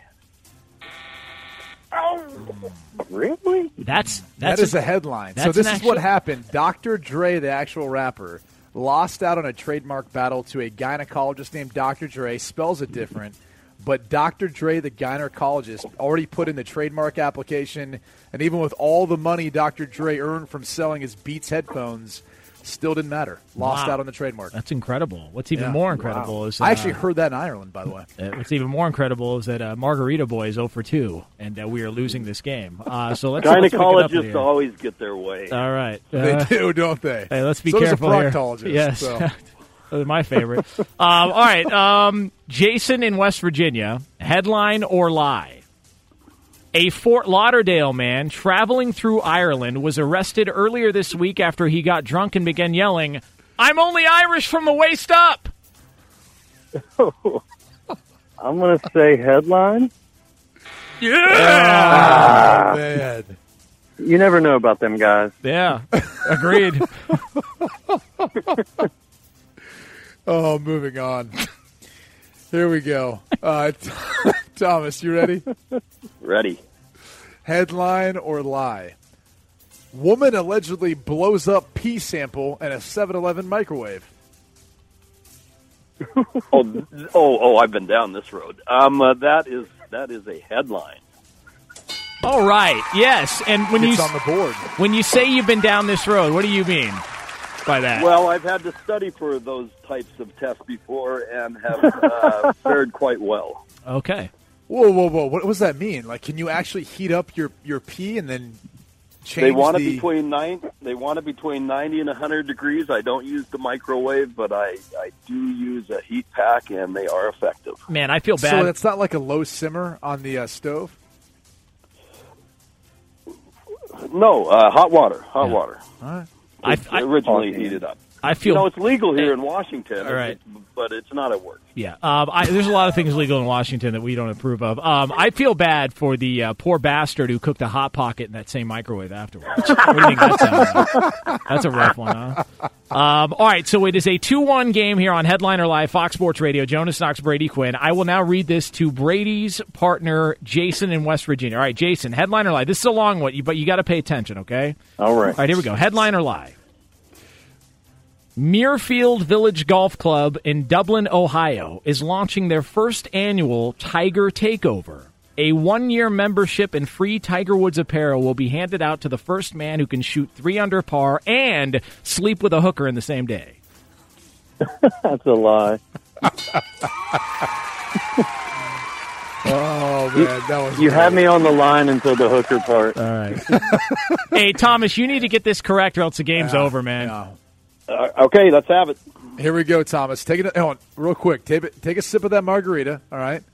Maybe a gulp. Come on, man. All right. Yeah. There we go. You ready? Ready.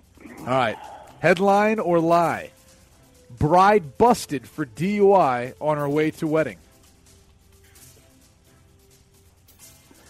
Well, that that happens all the time. Um, that's got to be a headline. All right, live. There you go. He's staying alive. All right, All Jason, right. you can close out here, buddy. All right, here we go. So, Jason, you can end the game if you get this correct. All right. All right. A tsunami warning was accidentally broadcast on Alaskan TV earlier this week. Headline. Ah, yeah, well, good for you. Oh, look at that. Brady wins again. Oh, jet lag. I didn't get my last question. Yeah, because you four and I got lost. Yeah, you lost. Uh, keep rifling margs, man. You lost. Oh, that was fun. Damn it. You know, you live bet Jesus. You guys got a lot in common. I just weeks, I- man. like we just lost to a guy in West Virginia whose eyes weren't even open. He was so tired, and a guy who's been drinking for a week straight, hungover, and probably is just making these up on the fly. Like that's what I just lost to. It's unbelievable, man. Oh, by the way, the Capitals are up six two. What was the sound effects in his background though? I don't know, man. Like he's calling from a safari somewhere. He had a lot going on. weird. He had a lot going on. Uh, but he's pounding margs, man. Have one for me. Those are good. Uh, all right, uh, Brady Quinn, Jonas Knox here, Fox Sports Radio from the Geico Fox Sports Radio studios. All right, so this really is the best job in the NFL. If you if you want to hear the best job in the NFL, we've got it for you next on FSR. Can't even eat a damn power bar around here without Bree coming in and harassing me the entire break. Unbelievable, man. I'm starving. I just got my ass handed to me on Headline or Lie. Yep, A live bet Jesus is getting buried alive by the Washington Capitals in his bet against the Lightning. And I'm trying to eat a protein bar, and Bree the intern comes in here badgering me, telling me everything I did wrong last segment. Unbelievable. I don't need this. What, what did she think you did wrong? I just I don't I don't want to talk about it. I get emotional. It just hurts. It's it's not like uh, I mean, wearing gloves when you're working out. You know, that is true. Or uh, or taking a nap in a massage chair at a car wash. That's always bad too. Does Bobo do that as well? yeah, you're the one who pointed it out to me. You said, "Hey, by the way, Bobo, our technical producer, was in a massage chair at a car wash." Sure was, and it was comfortable. Is that one of those mechanical ones that vibrates and all that? Yeah. I'd have the rollers in the back. Was Yeah. getting my neck done. My ankles was getting massaged. That weird was thing comfortable. was Bobo was was was sitting on it wrong. He was like face forward. Like yeah, his, his, his it front is was weird. on the vibration. No, part. that's how weird. it's and and, Oh, and the one you did and the one and the one Bobo was using, he found at the Hustler store. There was a hole in it. I don't know what oh, happened. come to on! All right, um, Brady Quinn, Jonas Knox here, Fox Sports Radio. Uh, we do have great news. There's a quick way you could save money. Switch to Geico. Go to geico.com. In 15 minutes, you could save 15% or more on car insurance. All right, Brady, I was thinking about this. So, you know, you know how there's this. All right, and we were talking about these young quarterbacks. How if you're a young quarterback coming in, you want the reps. But if you're a coach coaching for your job, you probably don't want to give the young quarterback the reps because that probably means you have to work through the growing pains, and maybe you don't live to see another year if you're a head Yeah. coach. Yeah. You know who has the best situation, the best of both worlds? Okay, Who's to that? where they've got stability and they found their young quarterback that they already know is going to be the quarterback of the future and they're set. The 49ers.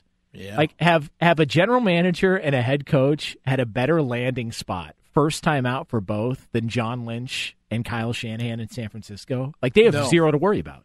No, I mean zero to worry about. Although, you know, that being said, I, I don't know that the case is closed on Jimmy Garoppolo being the long-term yeah. guy. But as you and I discussed before, after I got to call one of their games, I just love how like John Lynch was sold on Jimmy G, and Kyle Shanahan still wanted to see him play last season. He still wanted to see him in his system before he, you know, gave him the, the final, you know, check of approval, which I think is logical for any head coach, right? But the fact that you know even after the first few starts, it took till the end of the season when he was kind of like, "All right, I'm all in. This is our franchise guy. Let's go give him a huge contract uh, after the season." Yeah, I, I just I was thinking about I'm like, man, if if I'm a, a a rival GM or a coach taking a gig, like, don't you start at can I get their six year deal? Like, isn't that the starting like the asking price? Like, can I get six years on my deal? And and maybe there's something to taking over a place that is turned and burned several head coaches in consecutive years, like they did before, because now they want to show that they've got stability. So maybe they over maybe over uh, paid or, or gave too many years on the contract just based on you know wanting to make sure they found the right guy so they didn't look like a like a, a, franchise that had no stability there at the coaching position. I- I don't think it's giving up too much. I think what you're saying is, is we're willing to be patient with this process, and, and I love that. I wish more teams did it, uh, and I think that's one of the reasons why I feel like they're going to be able to have success this year and continue to build towards maybe getting back to a Super Bowl like they were in, in 2012. Uh, Brady Quinn, Jonas Knox, Fox Sports Radio. If you thought the first two hours were hot, wait till you hear hour three. And if you didn't, well, screw you too. Jesus. So we could be seeing a brand new addition to the world of sports. All right, something completely new, something completely different. It could be coming soon. We'll tell you what that is next year on Fox Sports Radio. That guy over there is Brady Quinn. I am Jonas Knox. This is Fox Sports Radio. We come to you live from the Geico Fox Sports Radio studios. Uh, let us catch you up as to the shenanigans that have taken place on the show so far. If you have not been listening, how dare you? Here's what's happened. Live Bet Jesus, who is a, a, guest on the show, he appears every single week. He makes live bets on the air. He takes one sporting event and he makes a pick. He lost last week, but before then, he had won a, uh, for a month and a half straight, six straight weeks. He was on fire. Um, he decided to pick the Lightning to win the game outright. Lightning on the money line. The Capitals scored four unanswered goals, and it was over. Um, so. He's uh, on a two game losing streak, two weeks in a row. He has lost. Uh, are you concerned about the well being of live bet Jesus, Brady Quinn? I am. Um, we've seen this from him before. You know, he's streaky like this, um, much like his, his underwear that he throws into the wash. he uh, he gets pretty streaky, man. So there's right. times when look, All it, is, right. it is beyond repair, and you've just got to throw out those undies because Yeah. he does like to wear those whitey tighties and those whitey white boxer briefs. There he is, Um, Brady Quinn, thirty-three, going on eleven here live on the air. but in Unbelievable, in a skid mark joke at hour three. This is this is where we've seen live bet Jesus before. Basically, all of 2017, he was in the gutter. I mean, th- this is where he was. He was struggling. He he couldn't find a way to just be able to pay his.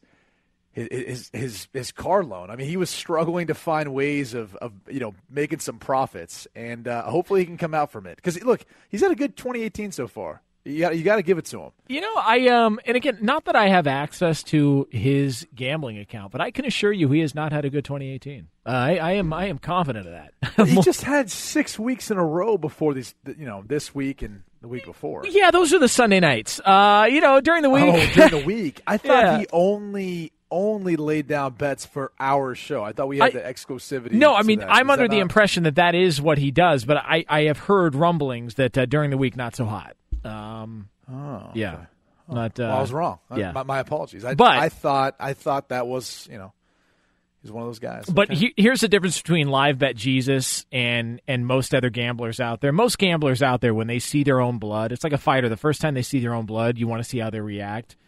Some of them completely fold.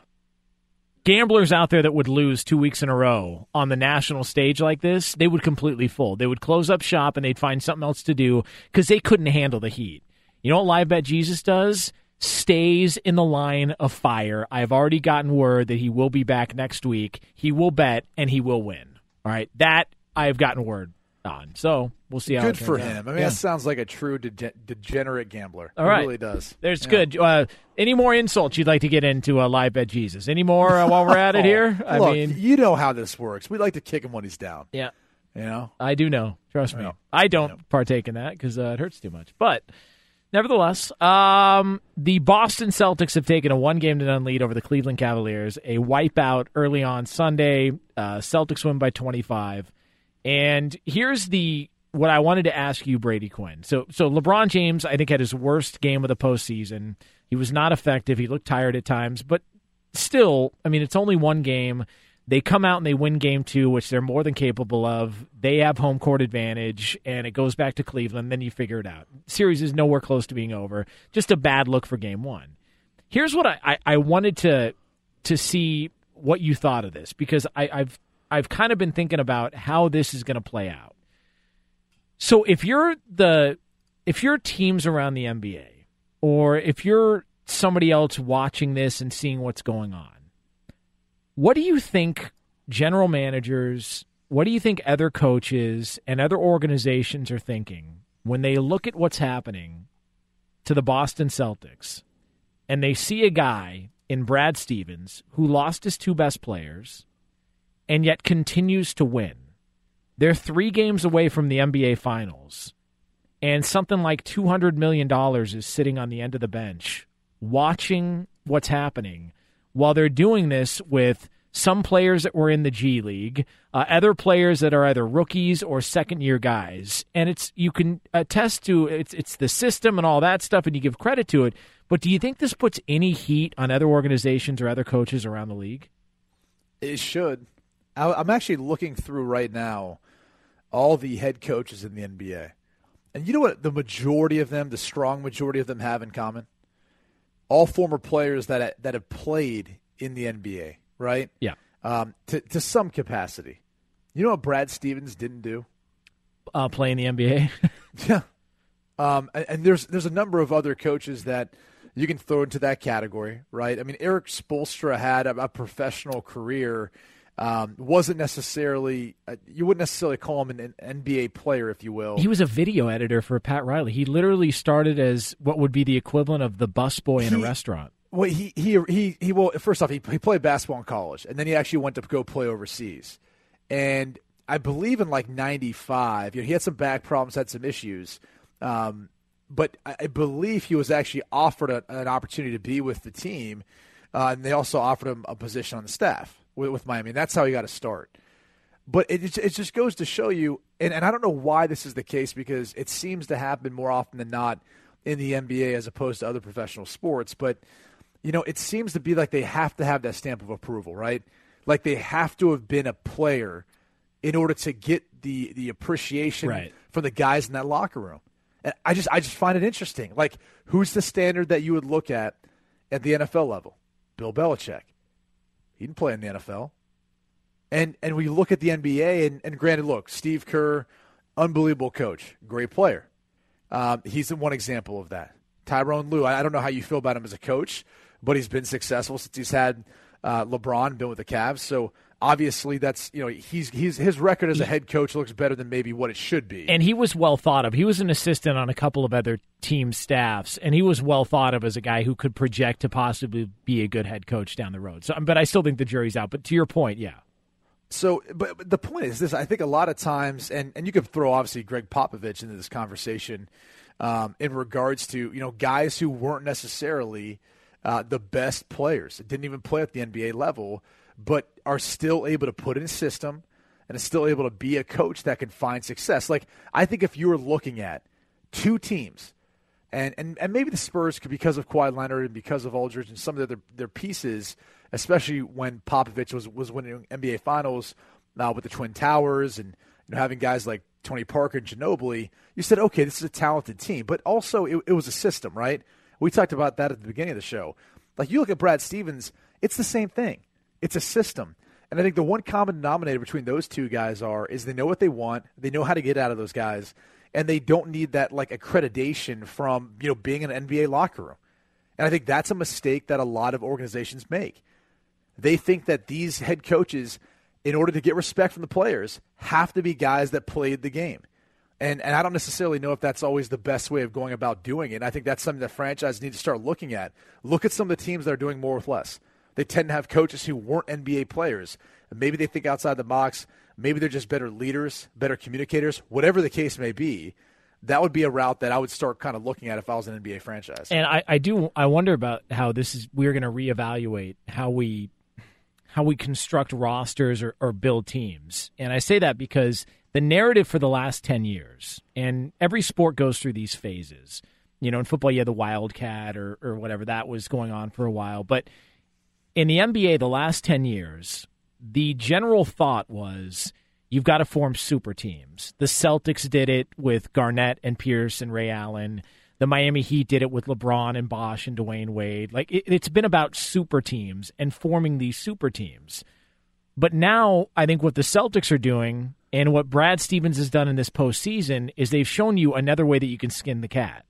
And if just think about this, for everything that we've been told about the NBA, we've been led to believe that the team with the best player or players wins every single time, especially in a seven game format. If if the Celtics advance to the NBA Finals in consecutive playoff series, you've beaten Giannis, Ben Simmons, and LeBron James.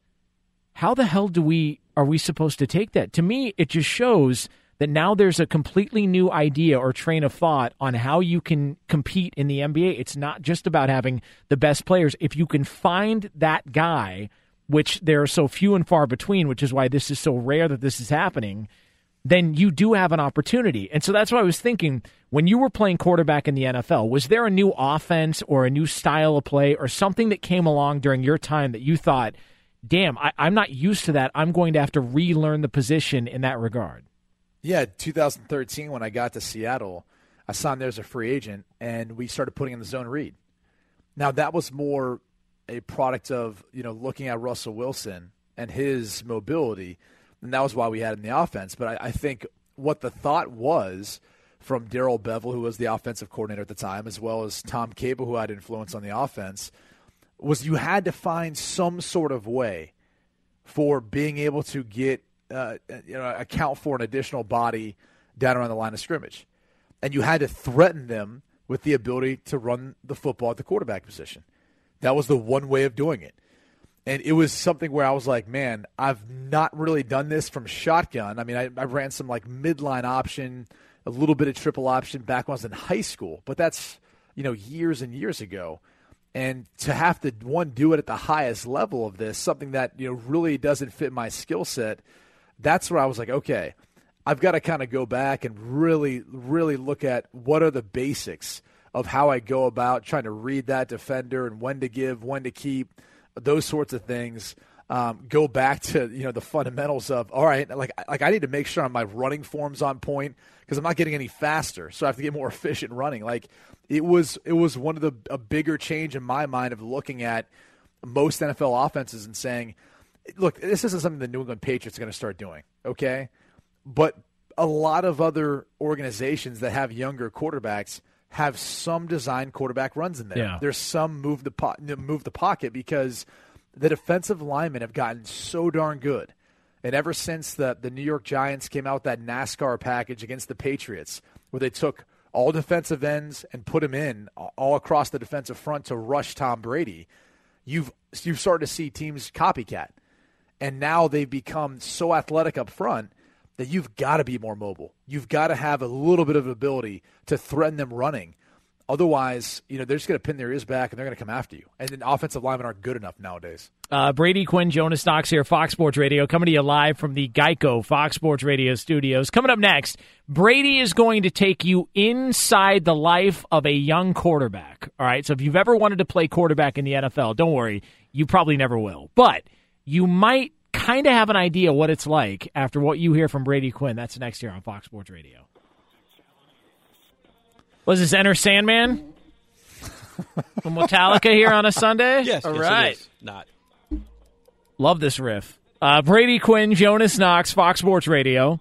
Uh, coming up here in just a moment, we are going to tell you and take you inside the life of a rookie quarterback. All right, this is going to be fun stuff. I'm going to ask all the hard hitting questions. We are going to get graphic here momentarily on Fox Sports Radio. All stuff that Brady will not answer on the air, but I'm going to ask him. All right, before we do that, I do need to tell you that we are brought to you by Grainger. The products and services you need when you need them, Grainger's got your back to help keep your facility running. Grainger for the ones who get it done. So, rookie mini camps uh, have taken place around the NFL, Brady. Now, Yeah. they, they space these out for some teams, like some do it one week and then others do it another week. How, how does this work? Yeah, some some teams do it right after the draft. So basically, you get drafted and you're kind of thrust to do whatever city you know took you, and next thing you know, you're sitting in, in install meetings, you're putting on pads, and you're you're going out and practicing. Which it's it's kind of crazy how it works out like that because you barely know the guys who are out there practicing with you. Maybe you played against some, played with you know a few guys, but you know for for most of the guys, like you're just reading whatever the name is on their back or the sticker that's on their helmet. Okay. So it could be crazy. So, is it just the players? Is it the free agents that are signed after the draft, plus the guys that are drafted that are out there? Correct. And you'll get some players who were maybe practice squad players the year before who they'll invite to come back and and you know practice in it and all that in order to be a part of the 90 man roster. You'll get that from time to time. I was going to say, how do you have enough players to even do a seven on seven? No, it, it's pretty thin. I mean, that's that's part of it. And some teams have actually kind of gone away with it. Like they don't even do a legit rookie minicamp anymore, where they where they practice. They basically just go through a bunch of installs, walkthroughs, because they don't want to risk injuring some of those guys. Because what you get is a cluster, right? You get guys who are essentially going to already make the roster. Like you can basically guarantee rounds one through four, pretty safe the fourth round, but that's starting to be the cutoff. Those guys are going to make it. And then the rest of the guys, those guys are fighting for roster spots and probably just fighting to make the 90 man roster. So the problem is, is you've got a bunch of extremely athletic, big, strong, tall, strong guys flying around, running around, who don't necessarily always know what they're doing, and that typically leads to you know guys getting injured, guys running into each other, that kind of thing. So. A, a, lot of times, a lot of times, you know, teams have, have, kind of done away with that just for that reason alone. Is it similar to when uh, Rex Ryan put Mark Sanchez out in the fourth quarter of a preseason game, dealing when he's playing with a bunch of kamikazes oh. who are trying to make a name for themselves? Uh, I mean, and there's and there's a, there's plenty of stories. I mean, I, ours was. I'm trying to think. This might have been after rookie minicamp, but we had ours. Like we got drafted. Um, Joe Thomas and I got drafted to Cleveland in 07. We went right to Cleveland. We were there, did the press conference thing. Next thing you know, we're like out on the practice field. And there's like there's like a first couple awkward things. Like the first being, you know, and everyone makes a big deal about the quarterback center exchange, which they do on every rookie minicamp because most of these guys never take a snap from under center. But even if you you have taken a snap from under center, you've got a new center. Yeah, like you've got a guy that you've you know maybe never taken snaps before. So like that's kind of like a a delicate issue. You know, it's it's like it, it takes a while to, to get down that chemistry. Why would it be a center. delicate issue? What do you mean? Like, well, you know, I mean, just the hand placement, that sort of thing. Well, here, do, pressure. do it on me. I'll Yeah. be a center. Do Yeah. it on me. Yeah. Um, all right. Well, all right. yeah. I Okay. mean, it's uh. well, here, it's- wait till I got the blindfold on. Go ahead. Do we really have to go through this? Okay. This, this That is starting sounded get- really inappropriate. Sorry. Yeah, I, I, I could give you the, the perfect Nah, I technique, don't but know. Yeah, I'd like to finish the rest of the Anyway, show. So we had a wide receiver. We had a wide receiver who got arrested. Uh, I, I want to say sometime soon after the rookie minicamp. Like he had a pretty good rookie minicamp. He was fast, had pretty good hands. Not the smartest guy, um, but so he gets so he gets arrested. And when we all hear about it, and our player personnel um, guy at the time was like, "Hey, you know, we got to, you know, he doesn't come from much. We got to help bail him out." All this stuff, and he's obviously pleading more to like Joe and I, because we're the guys who, you know, I guess have a little more money in our pocket Yeah. per se. And so, you know, I- I'm kind of sitting there thinking, all right, well, like, well, what did he do? And he's telling the story. Oh, you know, he was, you know, the the cops came up and you know they they told him to get out and all this stuff, and you know, he wasn't really in the wrong, and like, you know, he, he's going to try to fight and all this stuff. And we're like, well, do we have like the footage? And they're like, yeah, yeah, they're going to get the footage. So they show us the footage, and long story short, he he basically a cop had asked him, I think, to leave a bar that had closed, and you know he he kind of was trying to get him to leave, and he kind of gets on the street. Then he starts giving it to the cop. Then he starts kind of going off like he's going to hit the cop. So the cop tased him. So we ended up losing like one of our best wide receivers from hmm. this rookie minicamp because of this whole incident. And yet they're trying to put together like a pool of money to bail the guy out. And so after I saw the like after I saw the, the footage, I was like, ah, I, I I'm, I'm good. I'm good. like I, like I, I'm going to kind of go elsewhere with this whole deal. That that, that damn not- Mike Mason, unbelievable Mike Mason would behave like that in a club. This is ridiculous, man. He would get that don't, drunk. I don't know who I don't know who you are referring to. Mike but- Mason. I'll go with Mike Mason. We'll go with that. You don't have to air him out. I, just love, did. I love how quick you can look things up on the internet. What do you mean? I, I, I uh, listen. Nobody knows more about teams ten years ago than I do. All right, so just trust me on this. It was Mike Mason. I'm not going to say anything, All but right. but he was a good guy. It was kind of an unfortunate situation. That being said, that was like my only memory from our rookie minicamp. Like it literally was our only my only memory besides like thinking like okay, the jump from college to NFL isn't that big, and then once the actual vets get there, then you go okay, this is more the speed and tempo of how things go. Like the whole rookie minicamp was a cluster.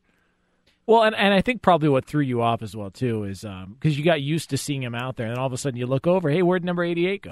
And he just wasn't there anymore. No, he wasn't. He Yeah. wasn't there anymore. Yeah. I love how you love to outplay. What? I mean, Oh, look, what a scumbag. like, I mean, I'm just saying, like, number 88 wasn't there anymore, and you know, there's just an issue. Um, I mean, come on. What a scumbag you are. I just- what? Poor like, guy. Poor on. guy can't get a second chance in America. Uh, okay, knows. what did what did what was it that bad? What was on surveillance? Was it really that bad? What he did? Uh, what I recall seeing, it, it was. I guess I'll put it this way: it warranted a response from the police. Okay, like fair enough. I, like you got to think of it this way. I don't know how big the cop was. You kind of couldn't tell. He didn't. It didn't look like he was towering over the uh, over the wide receiver. I mean, he was, and he wasn't the biggest guy, but um, it like based on how he conducted himself, like I would have handled myself much different in that scenario. like I, I would be much more, you know, subservient to to a, a police officer in that issue. Like they, that was not the way he handled himself. I just saw his bond amount. Oh my god.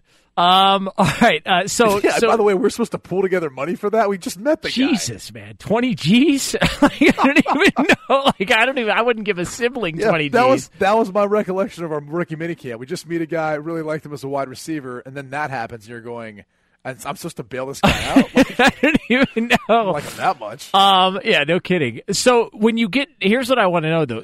So you go to rookie. Do you have any times you get drafted? Do you have any time to look for a place to live? Are you just renting out a room? Are you just? It seems like everything's just chaotic after you get drafted, and then all of a sudden you're at the facility, you're doing interviews, and, and you're in a practice field. You know, I was lucky because I only got drafted two hours away from where I live. So my mom and dad were like a huge help in that department. Now that being said, I didn't move out of this like extended stay hotel for gosh, like four months. so I was I was in one of those like really terrible. Um, they're cheap. They're probably gosh.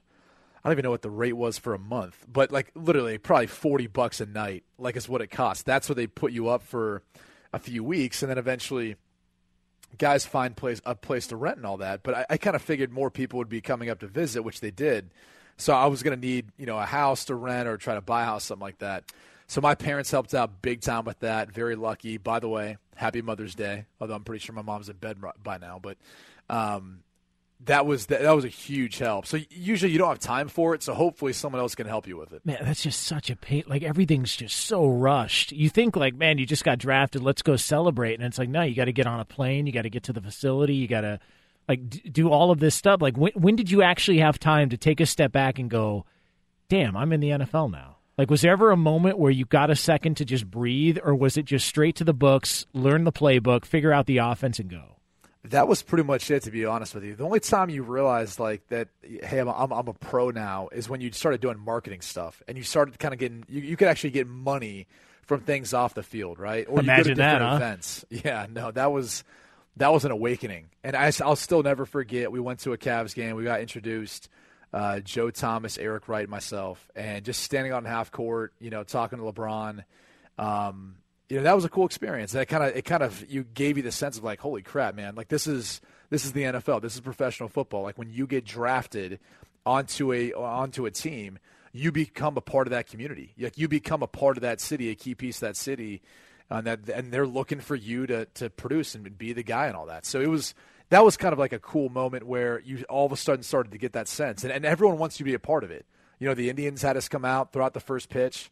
Um, so a lot of cool stuff, but like it's those moments because you don't have a chance really to be in the stadium around the fans and, and and before the season all that until preseason, and that's not even the same as the regular season. Uh, Brady Quinn, Jonas Knox here, Fox Sports Radio, coming to you live from the Geico Fox Sports Radio studios. Uh, up next, there is a story in the world of sports that has turned into a bit of a controversy, and I believe there are certain people that are getting a bad rap and they shouldn't. We will get into that next here on FSR. But for all the latest from around the world of sports, you shut your damn mouths and you pay your respects hey, to Steve hey. DeSager. Are our listeners you're talking to. We'll get to tonight's ball game in a mo- in a moment, but guys, at Dodger Stadium today, before the LA game, in the visitors' bullpen, a raccoon was found by a member of the cleaning crew. So animal control was called, and by about two hours before the game, an employee trapped the raccoon in a cage, took it away.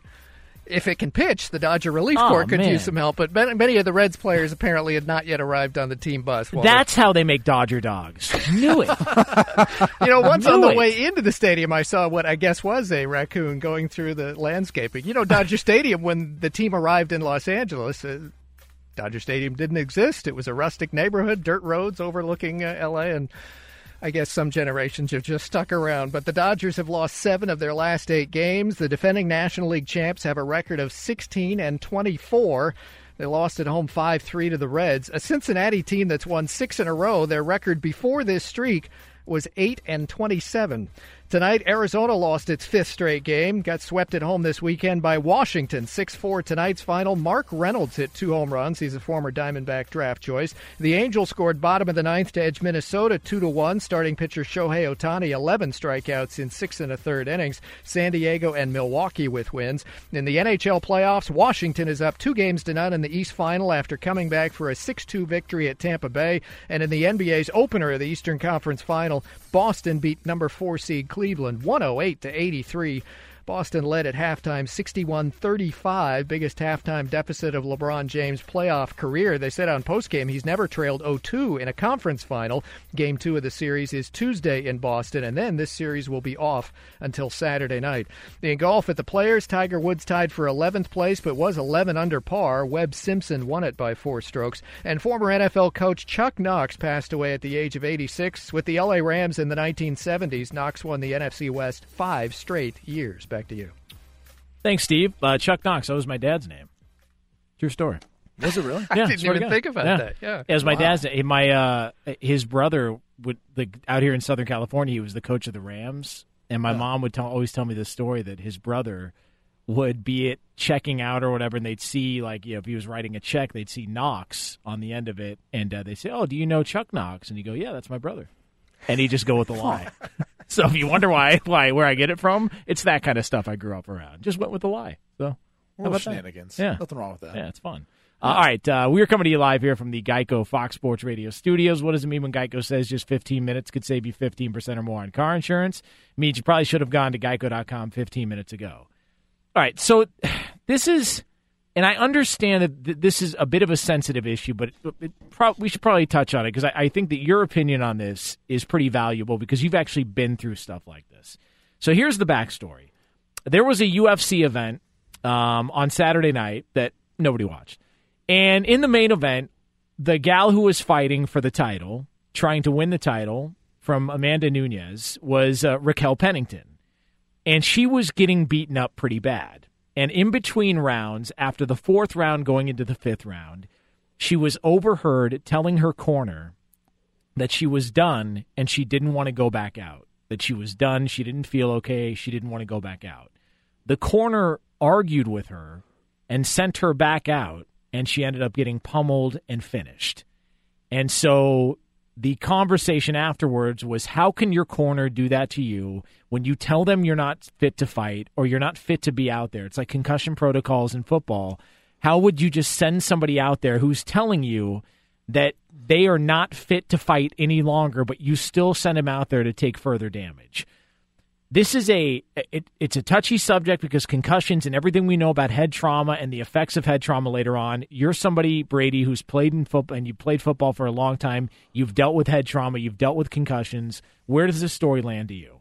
It- It's a tough one. I I think when you, you look at the current times with the way we, we view head injuries and just how cautious we are now, I, I think you've you have to unfortunately throw in the towel. Now, I'm conflicted in that response only because for any athlete, any true competitor, those people in your corner, they hear you tell them that you can't go on often. Yep. I don't care what sport it is. I don't care how you're training. They hear that you want to quit. They hear that you don't want to do anymore. They hear that you just want to stop. You're tired. You can't get another rep, whatever it may be. You can't get another round. They hear that a lot. And they're there to push you. And so that's the hard part is as as much as we want to kind of paint these people out to be, you know, bad people or being negligent in the way they're looking out for the, the for the fighter in this case, it's tough because most most people in that moment, you know, I'm sure they say something like that, right? Especially when you're a fighter. And I don't know if you've ever wrestled or boxed, and, and I have. And I can tell you, maybe I didn't verbalize it, but there's times in the back of my head I was thinking, man, I just want to throw in the towel. Like I'm tired. Like I don't want to do this anymore. And that's the hard thing is it's for them understanding that fine line of, of when is it too much, right? And and is that on their discretion or is that more on the, on the, on the official's discretion of whether or not they can proceed? Um, but that being said, I think if if she's going to sit there and verbalize it, I think you've you've got to take it pretty seriously. And it seemed like, you know, she was she was pretty dead set on not wanting to continue the fight. I just, I think it's a moment too because you see this a lot of times with fighters more so than anything else, where an official stops a fight and they feel like, oh, they could have went longer and they didn't want to, right? Or their corner does that, then they're mad at their corner. Now they, their corner faces repercussions from the fighter. Uh, I just, I feel like sometimes you, you look back and you see those fighters second guess their corner, second guess the official. And the last thing I'll say is this: you can lose the first four rounds, right? You can get your ass kicked. Yeah. And you know what happens in the fifth round? You get a lucky shot. Yeah. And you knock them out, and you win the fight. And then you know what you're doing when you look over your corner? You're like, "Thanks for pushing me. Thanks for you know keep me back out there." So I just I feel like I feel like the corner can't win in this scenario. It's like it's really hard for them to be able to come away and feel like they've won because they're going to look like the bad guy or they're going to look like they threw in the towel for her and they're the ones that quit on her. Now, the corner is getting buried because people think they were, to your point, being negligent, sending their fighter back out there after she verbalized she didn't want to continue and they still sent her out there and she got beaten up even more. Um, the difference to, and also to your point, to where you say you could be losing the first four rounds or the first 11 rounds in a boxing match. This is why combat sports, boxing, uh, mixed martial arts, uh, Muay Thai fighting, whatever the case may be, is different from every, other sport. There is a five run home run. Um, there is an eight point touchdown. There, like all of these things are a nine point touchdown. All of these things are possible because it takes one shot, one punch, and it's a game changer and you can win the fight. So that's why sometimes you see fighters go out there maybe take a, more of a beating than they should because there still is even if it's slim that chance that you could win the fight. Here's the other thing. I I'm a firm believer that in the cauldron of whether it's uh, an athletic event, a fight, a football game, um, whether you're doing cardio at the gym, whether you're in the middle of a workout, that you, while you're tired and in that moment where everything is hysteria and it's craziness all around you, and being in the middle, trapped in a cage with the best fighter in the world in that division, and you're getting a beating, you may say some crazy stuff. I mean, people like how many times I've had a, a buddy of mine. I remember this clearly, to where he said, "Hey, I'm going to be drinking tonight. Um, I, I don't want to fool around on my girlfriend. This is a true story. He said, I don't want to fool around on my girlfriend. If you see the true story, he's all, if you see me talking to another woman, pull me away from her. Don't let me go down that road. I was like, yeah, I got you. No worries. There he was talking to another woman. I pulled him away, and he got pissed at me for pulling him away, calling me a blank, a C block. And I said, listen, you gave me instructions before. I'm simply following your instructions. And You're the next day, yeah, of course. I I I, uh, I swooped in, and and uh, the next day, the next day, he said, "Thank you, I appreciate it." Yeah, I just wasn't thinking clearly. Guess what? Raquel Pennington's fiance came out and said today. We appreciate that they let us go out there and fight. They know us. If we would have quit right then and there, we would have regretted it moving forward. But they know us and they know us well enough. So when people criticize the corner for sending them out there, it's not that they're being negligent. You have no idea what the conversations were in training before they went out there. I I I could totally believe it, and you know this talking to to fighters and other athletes. I could totally believe it if she at some point in training said to her corner, "I don't care if I tell you to stop it. If you stop this fight, you're fired." That happens. Like these things happen all the time. It happens all the time, and, and it, it doesn't even have to be about fighters, though, Jonas. Like I just felt this other way in the treadmill like two days ago. Like how many times when you're working out, Yes. do you have to play mind tricks with yourself Today. Like uh, seriously, Are you kidding me? Today. Like so many times, I think we we sit there and we want to try to like lambaste people for you know putting someone else in that position. Yet we'll go to 24 hour fitness. And we'll be working out with no gloves on, like like Bobo does. I mean, God forbid, That's you an know, embarrassment. Doesn't have gloves on. Um, no, but in all seriousness, like we try to push ourselves, and and we get to a point where, like, I will literally lie to myself. I'll be running on a treadmill, and I'll say, "Yo, all right, just ten more seconds." And then after that, ten more seconds. There'll be ten more seconds. Yeah. And after that, I mean, it will just keep going and going and going. And after I got done running, I kind of thought to myself, like, I'm nuts. Like I have to do that to myself at times because you know when you start you know running, you get tired, you feel like you're going to sick, whatever it may be. Like part of me loves that. Part of me loves feeling like Yes. that and the feeling afterwards. And and that's just how you're geared as an athlete. That's how you're geared. I think as people who you know want to get into better shape and all that good stuff. Like we do it all the time. It's not just fighters. Like people do it on a daily basis when they work out. They go into CrossFit to get their ass kicked and then they, they get out of it and they're like, thanks for pushing me. You know, I, I got up out of bed, didn't think I wasn't really in the mood. Now I'm ready to kick ass today. Like that happens all the time. I just I don't think it's any different where you're talking about a corner who's in their best interest, who's really pushing for them. Like they don't want to see their fighter get hurt. No, of course I not. mean, it's, it's like sending your kid out there and watching them get hurt.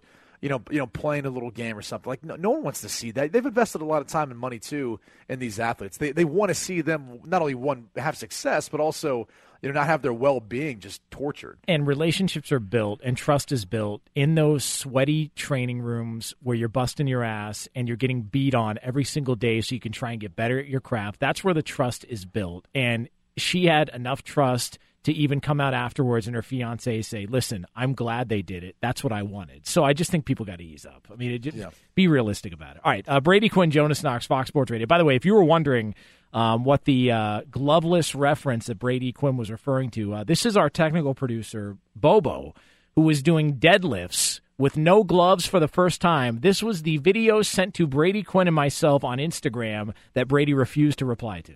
Ah! No gloves. Brady Quinn. Ah! Jonas Knox. Ah!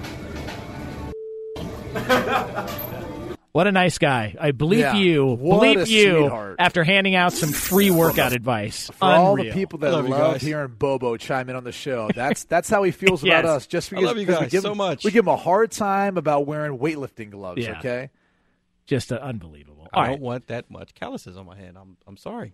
Women like my hand smooth. Yeah, it hurts me too. All right, uh, coming up next here on Fox Sports Radio, uh, Jonas Knox, Brady Quinn here on FSR. Uh, we are going to take one more trip. All right, if you've ever wondered what it's like to watch a sport in another country, all right, we are going to take you there. A can't miss story coming up next here on FSR. Jonas Knox, Brady Quinn here, Fox Sports Radio. Uh, we will take you live to Ireland. We are all going to take a trip to Ireland to find out how wild it gets. Uh, so that'll be coming up here in just a moment. Uh, we do have great news. There's a quick way you could save money. Switch to Geico. Go to geico.com, and in 15 minutes, you could save 15% or more on car insurance. Um, I feel better about myself this week, and I was trying to think, like, what did I do differently? Did I? I don't look any different. Um, went to the gy- gym the same number of days, five days a week. I ate the same things, all pretty healthy. Why do I Wow. feel better? And then I, I know looked. where this is going. Well, I looked and I was like, oh, it's because Arnie Spanier's not here. that's why. that's why I did. I, I, I was trying to put my finger on it, and then I realized, oh yeah, Arnie's not here, but he will be uh, with you in less than ten minutes from now. Um, as the morale in the building seemed to go up the second he got on his plane back to Vermont, back to uh, maple syrup land. The second he got back there, the morale in the building went up. So we we were thrilled to see Arnie Spanier get the hell out of here. Did the Dodgers struggle too? Like once Arnie got into town, for Yeah, that period of He's a- time. look, he's the black cloud. he is. The Cavs. Yeah, he's the uh, the the dark cloud. He shows up and, and everything's a mess. Like it, it's true. Um, so he'll be with uh, Chris Plank um, in about eight minutes from now here on Fox Sports Radio. All right, Brady Quinn, you spent the week in Ireland. Right? Yeah. Tell me about rugby in a pub in Ireland. Take take us through there. Talk about the drinks consumed, the atmosphere, the game going on. Take us inside Ireland. I've never been. I want to go, and I want you to take us there now. So here's one of the greatest parts is right. There's there's pubs everywhere, but we tried to hit up you know the oldest one, the Brazen Head. We went there. That was a good good time. Got some fish and chips and all that. But there was this big rugby match. I believe it was in the, the European Cup, Mhm. and it was between a French team and Leinster, which is an Irish team, Yeah. right? And so we go to O'Donoghue's. Supposedly they had great live music and all that. O'Donoghue's. O'Donoghue's. and, and we get there, and it is packed, you know, and everyone's already pretty well off, kind of hammered. Yeah, the cool thing, though, about Ireland and just, and it's probably not Europe in general, but definitely where we were at, like people aren't on their cell phones. People are huddled together. They're like kind of, you know, talking. They're joking with each other, going back and forth. They're having real passionate discussions. Like people aren't just addicted looking down to their phone. It was really, really cool to see. Um, so you know the rugby game starts and, and people are chanting and cheering, they're clapping. Everyone's kind of cheersing with you know big big pints of Guinness and Hop House. It honestly it was it was packed. It was fun. The bathrooms were as gross as you've ever Oh, yeah. seen. You've never witnessed anything like looks like a dungeon like these things. Uh, it was exactly what I was hoping for. out of that entire experience. And uh, and Leinster actually won. They actually won on a controversial call. Uh, I I don't even know the heck the rules, so I'm not even going to try to, to I go that either. far. But I'll tell you this much, man. Rugby is badass. Oh, those yeah. guys, the as physical as that game is. Th- those are some real tough guys. When people can complain about other injuries and things, I'm like, these guys are playing through all kinds of stuff. You know what I've wondered? What what's the concussion rate in rugby? Because I wouldn't It's- be surprised if it was lower than the NFL, just based on the fact that you don't have a helmet, so you're more careful.